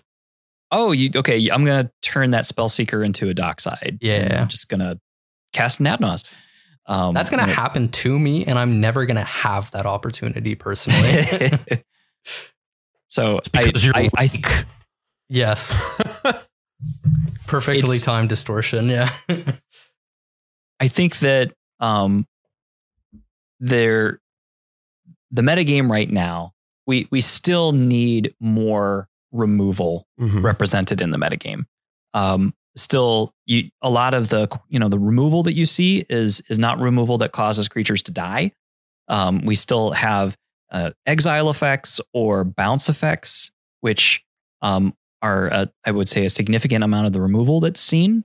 So you know, so yes, someone is going to cast an you know ass trophy at somebody's Najeela, and then you'll be able to respond and go and get a dockside out of the deal or something like that. But I mean, most of the time, you're just gonna, I, I think, going to either have to telegraph a bad play or you know just kind of get lucky where somebody has something that's got enough of a butt to it that you know like it's it's you know four mana or more for you to go and get something that you really want to go and get. Um, I, I think you really nail it with the tension that this has with something like neoform or eldritch evolution where being able to go, to increment upwards is very very much um, more flexible than having to increment downwards so um, I, I I think this is one of those things that we're gonna have to just kind of see it in the wild for a while to, s- Mhm. to to be able to get a better read on if it's really as good as some of the people are feeling like it is, or if just kind of the the the, the shape of the metagame right now with the, the creatures that we have seeing play and the amount of removal that we have seeing play. Um, I.e., if, if this doesn't right, if this just doesn't have the the support that it needs to to Yeah. really have a great presence in the metagame. Yeah, um, all my opponents are gonna have this plus Diabolic Intent. um, and I'm just always gonna have this rotting away in my hand. Yep. But even Oh. when they oh. have that in diabolic intent, they they need to have something that's big enough to support going and finding Right. the. Good point. I mean, yes, you're you're always you're always going to be almost always going to be able to go and get a dockside out of it if you're in those colors, but the the like the better cards, the things like you know Notion Thief or things like a Hullbreacher, you know something that's giving you a better board presence as a result of the exchange, there's not a whole lot of of, of creatures that I that a you know are are in play and b are getting removed. Man, there To- are to be able to- Ikra to make Kraum players who want to have some words with you right now. there are Ikra Kraum players, but how often like how often do you see Ikra eat an assassin's you never see Ikra No, on never. the battlefield. you know, they might get bounced, and that's like a, a whole other issue with this card is that so much of the removal in the format Yeah. is bounce or exile. And right, that was my that was my my point is that you know it there's not enough creature dies removal, um, you know, short of stuff something like um, oh my goodness, uh, toxic deluge, you know, something like that, and that's kind of it. So anyway, we'll we'll have to see. Yeah, it's interesting. I'm interested to see if like Hulk and Reanimator type decks do anything with this. But um, on to our next card, we've got uh another Golgari card. Or excuse me, what's what's this? What's this called? Witherbloom is what it's called. No, it's Golgari. okay. Um, There's no longer Boros though; it's a Lorehold. Um, and uh, so Witherbloom Apprentice, it's a black and a green uh, creature that's two two that has Magecraft that says whenever you cast or copy an instant or sorcery spell, each opponent loses one life and you gain one life. So Cobble. yep. Uh, this uh, combos with a very particular chain spell. Um, Yes. So tell us about uh, kind of that and what you think on it. So this is this is a card that people definitely in in casual echelons are are getting real excited about. Mhm. Um, just because it's a A plus B combo that kind of wins on the spot, and people in some places are comparing it to Oracle Consultation because it's a two mana creature plus a two mana spell and wins from any board board state. I I I don't think that this is quite, Not quite. qu- it's not quite the same level. Um, and the, the reason for that is when you're when you're looking at Oracle plus Consult, first of all, uh, the the the surface area is is is is more narrow. So when you have your con- when you have your Oracle come in come into play, if people remove the Oracle, you can still get your combo because it's an, an ETB. So you you really really don't care about people having removal to be able to interact with it. In this particular case, you really do care about people having removal right. uh, because that will disrupt the combo. And even worse, um, Chain of Smog, the way that it works, your opponents. So so you can protect your Oracle plus Consult with counter magic. In in the case of Wither of, of of this the Witherbloom Apprentice plus Chain of Smog, you target yourself with the Chain of Smog, discard Mhm. two cards, copy it, discard more, two more cards, copy it, and you keep on going. Most opponents are going to be able to sustain you doing that a couple of times until you get yourself hellbent. And then once you're hellbent, you don't have any cards in hand anymore. And unless you've got like Underworld Breach in play or something where you know you have access to have some way of protecting yourself, your opponents are just going to wait for you Mhm. to be hellbent, and then then they'll counter the chain of smog because you won't be able to do anything with it because you know the forcing yourself into this hellbent state is a is a is a significant downside. So while the the investment, you know, the opportunity is is roughly the same between the two combos, the way that it's going to play out is going to be way different. This is something that I definitely think, yep, in in in casual groups, this is going to be something that's going to be really strong and people are going to be, you know, well, you did it. You you got that combo. Okay, we'll we'll do a new game. Um in in competitive people are just going to say, "Okay, go ahead. Yep, Mhm. do it again. Okay, now I'll interact with you." And it's just it's not going to see the the success that you're you know seeing with with Oracle and Consult by any stretch. This combo needs white in order to be like good. Right. It, It- so It desperately If- needs Grand Abolisher, Silence, or uh, Exactly. or uh, Ranger Captain in order to really be functional. At which point it becomes a three piece combo, Right. and Which, which, is much less you know- compelling. exactly. That's all I got to say. I I definitely agree. Um, you know, it's all in in a similar respect to uh, something like Bomberman combo. You know, Auriok Salvagers plus Lion's Eye Diamond. Um, but you know, I think Lion's Eye Diamond is a better card than either this or Uh, Chain of Smog. Chain of Smog, in general. Um, Yeah. Obviously, the downside with Bomberman combos, you need an outlet. That's not insignificant. Uh, you know, I, I do think that this will see play somewhere just because it's quite efficient and it, it's you know pretty generic. Can fit into like any Golgari deck, but um, yeah, it, it, it's not without issues. I, I I do I have a hot take time. Um Oh, I, I do think that this it's not Azorius. No, no, no. Um, I do think this card has the potential to get Chain of Smog banned. Um, and people laughed at me when they said that. They're no, well, hear me out. Um, Okay. because people did exactly that. So like, oh no, no, no, and like you know, if if that gets banned, then you have to be in or Oracle and Consult. And I'm like, eh, I don't know. that I agree with that, and mostly because of the fact that um, when you look at like the the philosophy the RC tends to take with their bannings, they're not really concerned about what's necessarily the best thing, um, but what's the more annoying thing, right? Uh, what's the thing that's causing discomfort within groups the most? Um, and you know, I think cards like um, Sylvan Primordial, Primetime, Flash, uh, uh, Paradox Engine all kind of fit the bill of these are uncomfortable cards that are causing issues within certain communities uh, throughout the the um, the the format. And what what I really think this is going to do is Chain of Smog is because it doesn't feel like the spiky combo. Um, people are going to be playing this and they're going to go, oh, well, this fits in every every deck.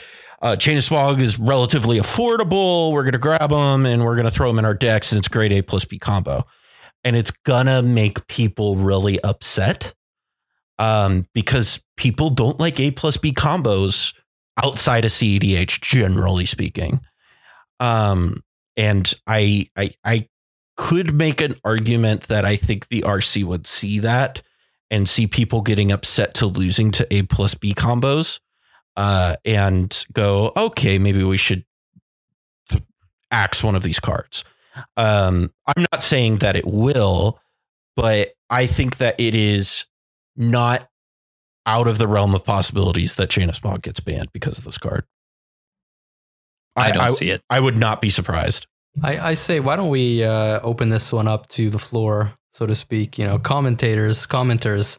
What do you Yeah. think? Is Callahan completely wrong, or is he just a little wrong? Oh, okay. So there's no I- no any any In this case, in this case, I have great affection for you, my friend, but I think you're, you're way off. So I, I just I I don't know. It just feels like one of those things where I mean I don't know. Uh, There, there's a lot of cards that I look at the, the the RC bands that I think are may have no reason to be banned, and they're banned. And then there's cards that I think should absolutely be banned and they're not banned. And so it's I, it, I that's a whole other discussion. Yeah, I- that it- sounds like a video. It, it- it's just one of Mhm. those things where i- if if it if your if your traditional logic would say this isn't good enough to be banned, you're probably wrong, in my opinion, just because of the fact that the RC does not operate off of traditional logic. Um, and I, I love Sheldon, I love those guys, but um, you know, it's that's just how they ro- want to run it. Um, but anyway, moving on. Uh, we've got a new card, uh, new land to talk about. It's called the Biblioplex. It's a colorless land. It types for colorless, and also you can uh, has an activated ability for two colorless. You tap it, look at the top card of your library. If it's an instant or sorcery card, you may reveal it and put it into your hand. If you don't put that card into your hand, you may put it into your graveyard. Activate only if you have exactly zero or seven cards in hand. So this card is doing its best to not be Library of Alexandria, right? Right, Pongo. Oh yeah. Um, I mean, and, and I have to, I have to say, boo to whoever named this card and didn't give it a library name. Right. I mean, Biblioplex is is Yeah, but it should have been the Library of Strixhaven or something like that. That that's what it should have been named. I guess. I mean, like the, the name's fine in my opinion, but you know that's neither here nor there. Yeah, um, yeah. You know the, the comparison to Library of Alexandria is very apt. Um, but you know, library this is not. Uh, what's interesting though is that I feel like being able to activate this when you have zero cards in hand is like, in some ways, uh, gonna happen more often in in games Right. of CEDH than having seven cards in hand. Uh, I actually don't think that Library of Alexandria is like especially busted in Yeah. CEDH. Um, you know, some people think that it would be like utterly broken. Um, I'm not convinced. I think that like, you know, we're way too incentivized to be jamming like lots of fast mana and card disadvantage, uh, fast mana, and we don't have nearly as many um, cards that are just like refilling our hand quickly and interactions uh, built around like ancestral recall and recurring ancestral recall uh, to make sure that we can stay on our library. You know, not only that, we're also not like like playing this one for one game. Um, you know, trading one for one with a single opponent. You know, we've got multiple opponents, and you can't really fall behind in tempo. You know, Library of Alexandria is like a control card. It's really a card that's there for like like mirrors between two control-y style decks. But you know, I'm I'm kind of like going off on a bit of a tangent here. Uh, this card is not only not Library of Alexandria, I also think it's not particularly good. Um, I think that looking at the top card of your library instead of drawing a card uh, and only putting it into your hand conditionally, so sort of like a Narset activation a little bit, like Planeswalker Narset, um, is a lot worse than drawing a card naturally. Um, it's not going to be incredibly consistent. Um, I think a lot of decks that could conceivably play this probably just want to play like another colored mana source rather than play this, you know, for like the very, very few times that they'll be able to get mana or be able to get value off of it. To say nothing of the fact that it essentially costs three mana to activate instead of one mana to activate, like Mhm. Library of Alexandria. Um, in case anyone's wondering, I mean, like, you know, here you pay two mana and tap it. Library of Alexandria is a land that can generate mana. You forego generating mana to tap it to draw a card. So kind of like costs one mana in a way. Um, yeah, not much more to say. This card, big no no. yeah, it it succeeds at not being Library of Alexandria. yeah, exactly. It succeeds at not being a card that I'm not even sure would see nearly as much play as uh, some people seem to think. Right. If you want the effect, then you're you're better off with War Room, which One is- hundred is not percent. which is not a, a great card in its own right, but is better at doing this than Mhm. than this. Yeah. I mean, this this is really if like if you've got a metagame where it's saturated with Hullbreacher and Notion Thief, and you know that you're going to be hellbent and you need to dig yourself out, um, because this doesn't draw cards. So you know if if you're hellbent, you can look at the top. You know, you can look at the top of your library and you know dig for removal. And if you find the removal, you can put it into your hand without actually drawing, so you don't offend the the, the notion thief or a Hullbreacher interaction there. Um, but again, like that's a super narrow use case and wouldn't be the type of use case you would have for admitting a card and you know committing a slot. So this is just no. That's all. Gotcha. Um, I, I, um, it's interesting. Bad, It's bad card is bad. Yeah, bad card is bad. Uh, onto our last card we've got is a card that uh, Cobble and I had some spirited debate upon earlier.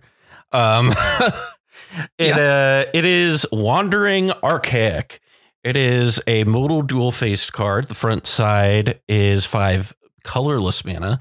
That's a creature 4 4 that says whenever an opponent casts an instant or sorcery spell, they may pay two colorless. If they don't, You may copy that spell. You may choose new targets for the copy. I'm not even going to read the backside because the backside doesn't matter. Um, so Cobble and I were talking about this a lot, and I've I've had a lot of debate in the Lavinia Discord with people, um, particularly Phoenix, um, about this card and our opinions on it. And I, I have a different take than what you have, Cobble. Um, but you know, what what is your assessment of this card, and how do you feel about it?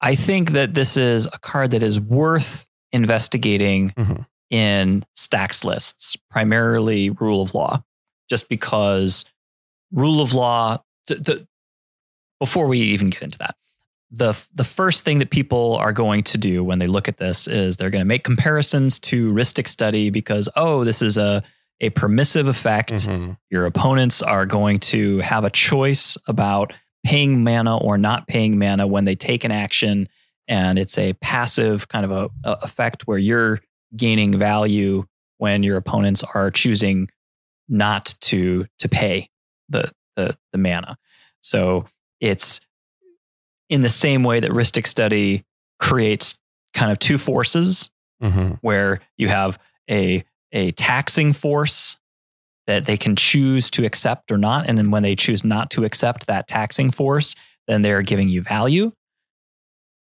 It it is 5 mana which is definitely more than 3 so the the reason why I say that that rule of law is is the place that I think probably makes sense to investigate this is because rule of law is the place where you are tipping the the the the value the the individual value the individual impact of your cards Mhm. to to be higher because you have the anticipation that you're only getting one spell per turn so you are exploiting the fact that most lists are having you know a very very uh, low you know they're they're having high efficiency and low individual impact whereas rule of law lists want to have kind of they're expecting everyone's going to have lower efficiency and higher individual impact. So you can admit you can you can accommodate having something that costs 5 for for this type of ability. So why would you want this? Okay. First of all we have tutors everywhere in in the metagame. And the so you can look at the proposition here. So either your opponents pay two more mana for every one of their tutors or, or they give you a copy of that tutor every time they they do that. Mhm. um, there's absolutely circumstances when they feel like I I mean most of the time it's just going to make their tutors cost more. In in certain circumstances if it's like a you know a top of library tutor where they think they might be able to do something before you are able to get access to the card or whatever then they might give you access to it. In either case that's that's i, I would say a, a profitable uh, exchange for for the person who controls this creature Right. um, the the second more impactful case is is for for counter interactions. Um, the way that this works is it's a trigger. So your opponent or some other player. Again, this isn't just between you and an opponent. This is you are kind of vicariously interacting with the rest of the table. So you could have opponent A cast a spell and choose to pay the two, and then have opponent B cast a counter spell. And you could say, well, don't, you know, obviously I'm not going to pay for it because now I'll get another copy of that counter and there'll be two counter spells going after that one one uh, original spell if it's the thing that we don't want to have resolve. Right. Or if you are wanting to not have somebody else's counterspell resolve, you can have your counterspell. Your counterspell is going to be on the stack above the original counterspell. So either they pay two more for their counterspells or they accept the fact that you are automatically going to counter their counterspell if it's not something that you wanted to Mhm. to resolve.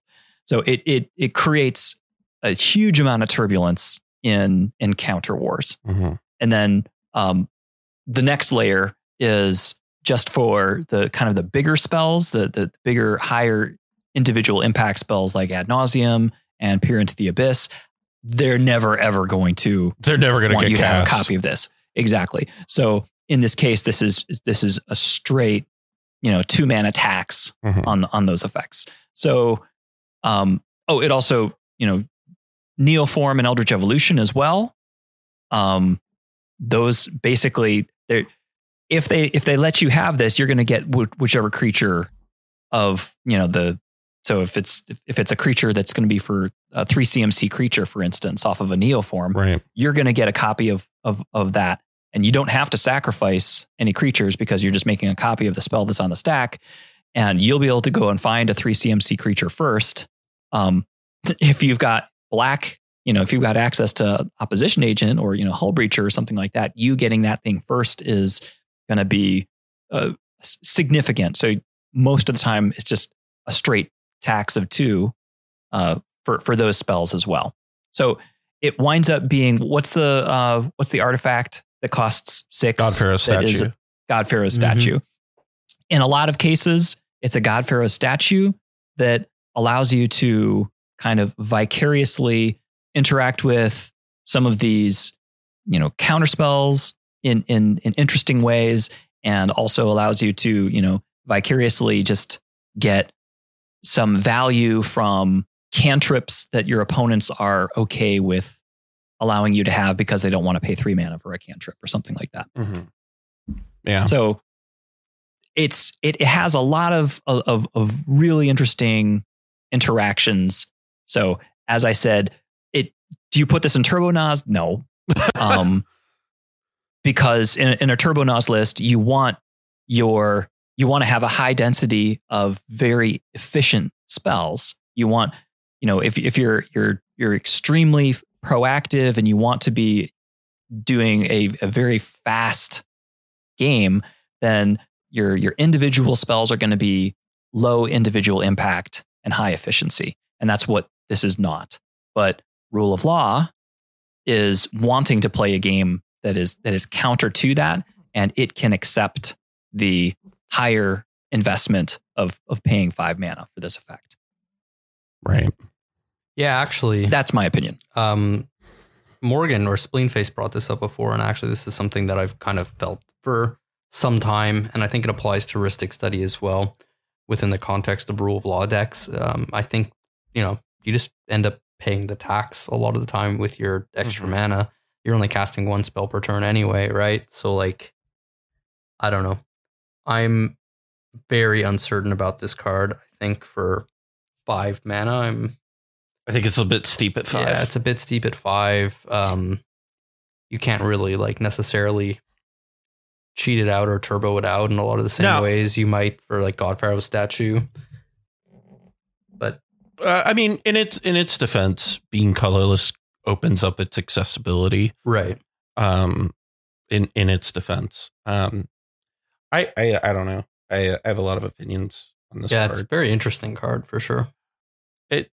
I've had to develop a lot of opinions because in developing the we're we're working on the Strixhaven update for Lavinia Primer right now.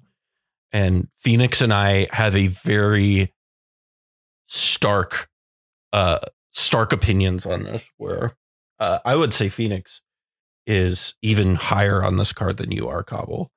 Um and he's he's he's wanting to play it in the deck and jam it in and I'm more towards, you know, uh, more towards Pongo's end of the spectrum, where to me this feels like a trap card personally, and maybe that's a little hyperbolic, but what I mean by that is I feel like what's going to happen is in let's because the decks that are going to want to play this are, are are control decks, right? Control stacks decks, and especially you know I'll, I'll just use a deck that I play literally hundreds of games with Lavinia as an as an example. I know everybody's going to roll their eyes because oh Lavinia, it's the deck that's considering it, right? Um, and in that context, here's going to be the issue, in my opinion, is you're going to spend a bunch of mana to get this out, and what's end up going to happening is what's going to end up happening. Excuse me. Wow, I cannot talk tonight. um, uh, but what's going to end up happening is um, one of two things. Either one, people are just going to eat their, like, swallow their their their spells and not cast anything until they're able to deal with this in some way. Um, and in a lot of times, I can speak from experience as the Lavinia player. A lot of times that is in the form of player removal, um, and or they're going to like pay the tax, which is what Pongo said. And what I think the very likely outcome of this is people just swallowing their spells and uh, just playing, you know, playing Kraum and swinging in your face and you can't block it. Um, and like there, there there's something to be said about the fact that this is very good against the Naus decks, right? Um, because their tools that they're going to have to deal with this are going to be all instants and sorceries. Uh, so you're gonna be able to put them off of resources, and that is valuable. Is it five mana valuable? Is my question, and that's where I'm on the fence. Um, it is an Um, interesting card, though. Like, I think we might be undervaluing sort of like some proactive applications of it in the sense that, like, um, I don't know that I actually like this alongside rule of laws for the reasons that I mentioned. But if you kind of think about it as like a defense grid that is also like putting people off of like potentially winning on their own turn because of it's also attacks, um, you know, people are going to have a hard time interacting with your proactive plays um, because if they can't pay two extra for a counterspell, then you're going to get a counterspell for their counterspell, right? Right. So, Right. so it has that angle, which means that you can use it to protect your own sort of like game winning potential big spells. Right. Um, and in addition, you know, you're putting people off of potentially making their big plays instead. So, Right. you know, it's it's interesting. Five mana is a lot though. Like I don't want to say that it's like a Turbo Naus mirror breaker because of that, right? Like where you can like get five colorless mana, slam it, and like, you know, then everyone else is kind of like struggling to win, where you're gonna like go off with protection in a way. it's going to put uh, you in a better position for Yeah. sure. Um, Um, but I, I do like it alongside counterspells, like more, much more than I like it alongside other stacks effects, because again, like it gives, it, it kind of gives like ward two to your counterspells in a way. Yeah. I would say that five mana is not as astronomical as I, I think a lot of people evaluate it to be, especially in a world where people are routinely playing, you know, very early. I'm not going to say turn one, turn two, or whatever, but you know, very early Kraums or very early Tevesh Szats and whatnot. The fact that it's colorless mana uh, makes it all the more easy to be able to play early. And I would say that I, I, in my opinion, with rule of law, I see this in the same way as rule of law has become more powerful in multiples Mhm. because once somebody tries to remove one of them, well, now they're held up from removing more. This, I, I feel like, dovetails into that. So if someone wants to remove this and there's a rule of law on the battlefield, well, then that's that's their turn. If someone removes the rule of law, then well, they still have this to contend with, and it's going to be applying a, a very similar pressure. And the fact that it's on a creature that is a Mhm. four four that's got a good body, um, I think I'm I'm not and I'm not saying that this is you know a meta warping card or anything like that, but I I think it's worth investigation Yeah, yeah. because I think it has potential to be. Can we all take a moment to acknowledge how awful the backside of it is, though? like, I mean, I didn't. so It doesn't have a backside. Nope, its backside just says uh, deck master and has five little pips I on it. just the backside is so bad. It's so bad. I mean, oh my like gosh. it. It is still an extra option that you do have, right? And I mean, like I- you, n- I you never know. Like I it- could I easily see this uh, getting there in a game somehow, but I mean, if it was an instant, I could understand using it as, uh oh, our opponent just cast Ad Naus quick. Let's Right. give everybody like an oh shit a f- button. you know, Oh yeah, yeah, that would Right. be pretty spicy. But like, yeah, God, at sorcery. No, yeah, no way. I'm sorry. I I just mean, you can use it to, uh, you know, in conjunction with a top deck tutor, right? I guess Nice, You nice could. four mana to hand tutor. Uh, you know, all, in your all other and other say- and the rest of your your, And- and- your all your opponents get to look too. At yeah, you time. cross your fingers that they don't find like a free counter magic or counter spell. yeah. Um, you know, like the card is better for having an extra option. It's not worse for having an extra option, however Mhm. bad that extra option might be, right? Sure. I guess I don't know. Um, I I don't know. I It's marginal. I I, I said I, I I said this in our our show notes, and I I want to acknowledge that I wrote this because I was feeling very hyperbolic earlier.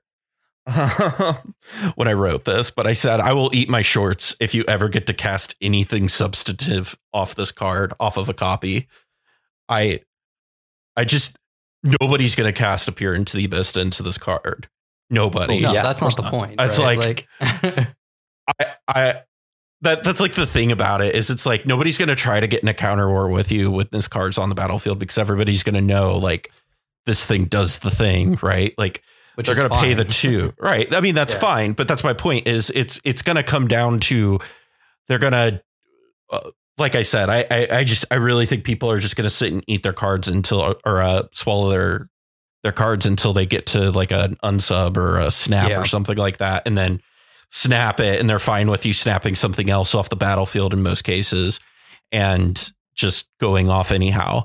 And Yeah. so it's that's that's kind of how I see it going down. I maybe I, I would love to be proven wrong because the card is cool as hell. Um, yeah, I, I do I- think that it's potentially at its best as like a pseudo defense grid slash pseudo like tempo piece, right? Like, yeah. Right. I don't know. If there was there was something. What was it Morgan said before we we went on? Um, I don't even remember now. He said something really interesting. I can't remember. That's where I'm at right now. Listen, I, I was looking. This is our third set review, by the way, guys. Um, Yeah. we've done three of these things together already. Mhm. Um, and we're about to do a fourth pretty soon, right? yeah, next week because Commander 2021. Yay.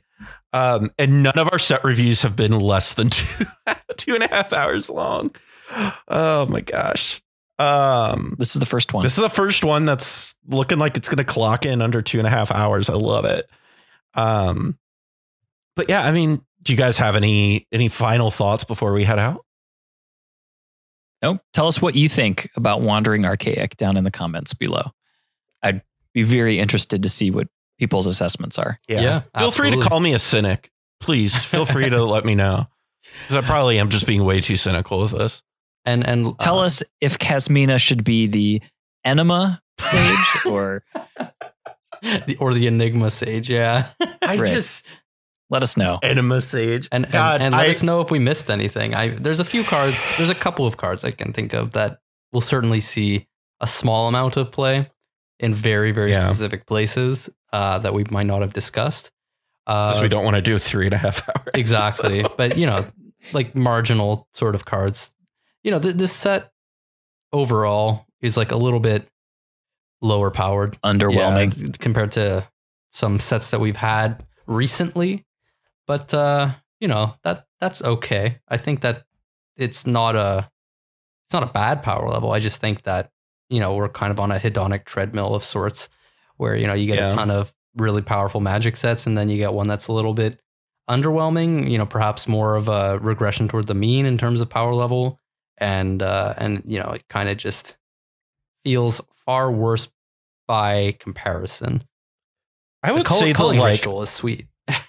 the supplemental stuff in this set is so flippin' cool. Like the mystical archive, they knocked that out of the park. Um, like both the the normal version. well, I mean, they almost knocked it out of the park. They kind of waffled on the stolen artwork thing. Um, I just, I, I, I have so, I, it blows my mind that that shit can happen. Uh, I mean, that's that's not on Wizards. That's on that individual Right. artist. But that's a whole other. That's- That's, yeah. not the topic that we're talking about here. Uh, but no, I mean, I, I I think the set overall, like, yeah, the power level overall is pretty good, but I actually think it's like a knock out of the park, uh, from a like full, like a holistic point of view. Like, I just went and ordered uh, a set booster today because I mean, I'm really excited about it. I want to get my hands on Mystical Archive cards. Um, I want to get my hands on some of these MDFCs and stuff that's coming out in them, and uh, I will say you know, I haven't been super impressed with some of the stuff I've seen coming out of all of the Commander 21 stuff, but I don't know. It, it I, I'm actually pretty happy with the set. I think it's really exciting. Um, and I'm much more excited for this set than I thought I was going to be when they announced it last year. It's, it's going to be great to draft. That I can say already. yeah, this will be a really fun draft set. Um, what what nobody is prepared for though is the fact that Thassa's Oracle and Tainted Pact are going to be legal and historic, baby. I just can't believe Some- that. Somewhat less good in 60 card. Yeah. it's a little bit of- less good, but um, it's wild to be to me. singleton is a pretty significant That's a downside. significant- in 60 Did you cards. guys- just in general.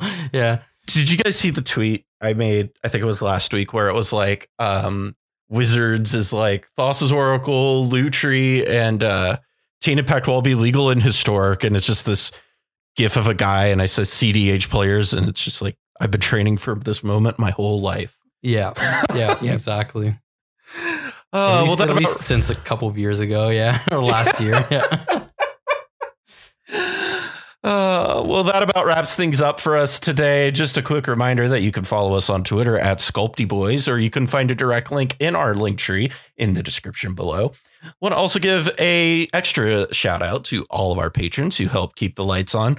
If you too would like to become a patron, you can head on over to patreon.com forward slash the mind sculptors or check out the link in the description. Also, one more reminder that if you are going to be buying some cards, make sure to check out our TCG player affiliate link down in the description. Buy your cards through there and help us out. Thank you again for joining us. And from all of us here at the Mind Sculptors, I'm Callahan. We'll see you next time.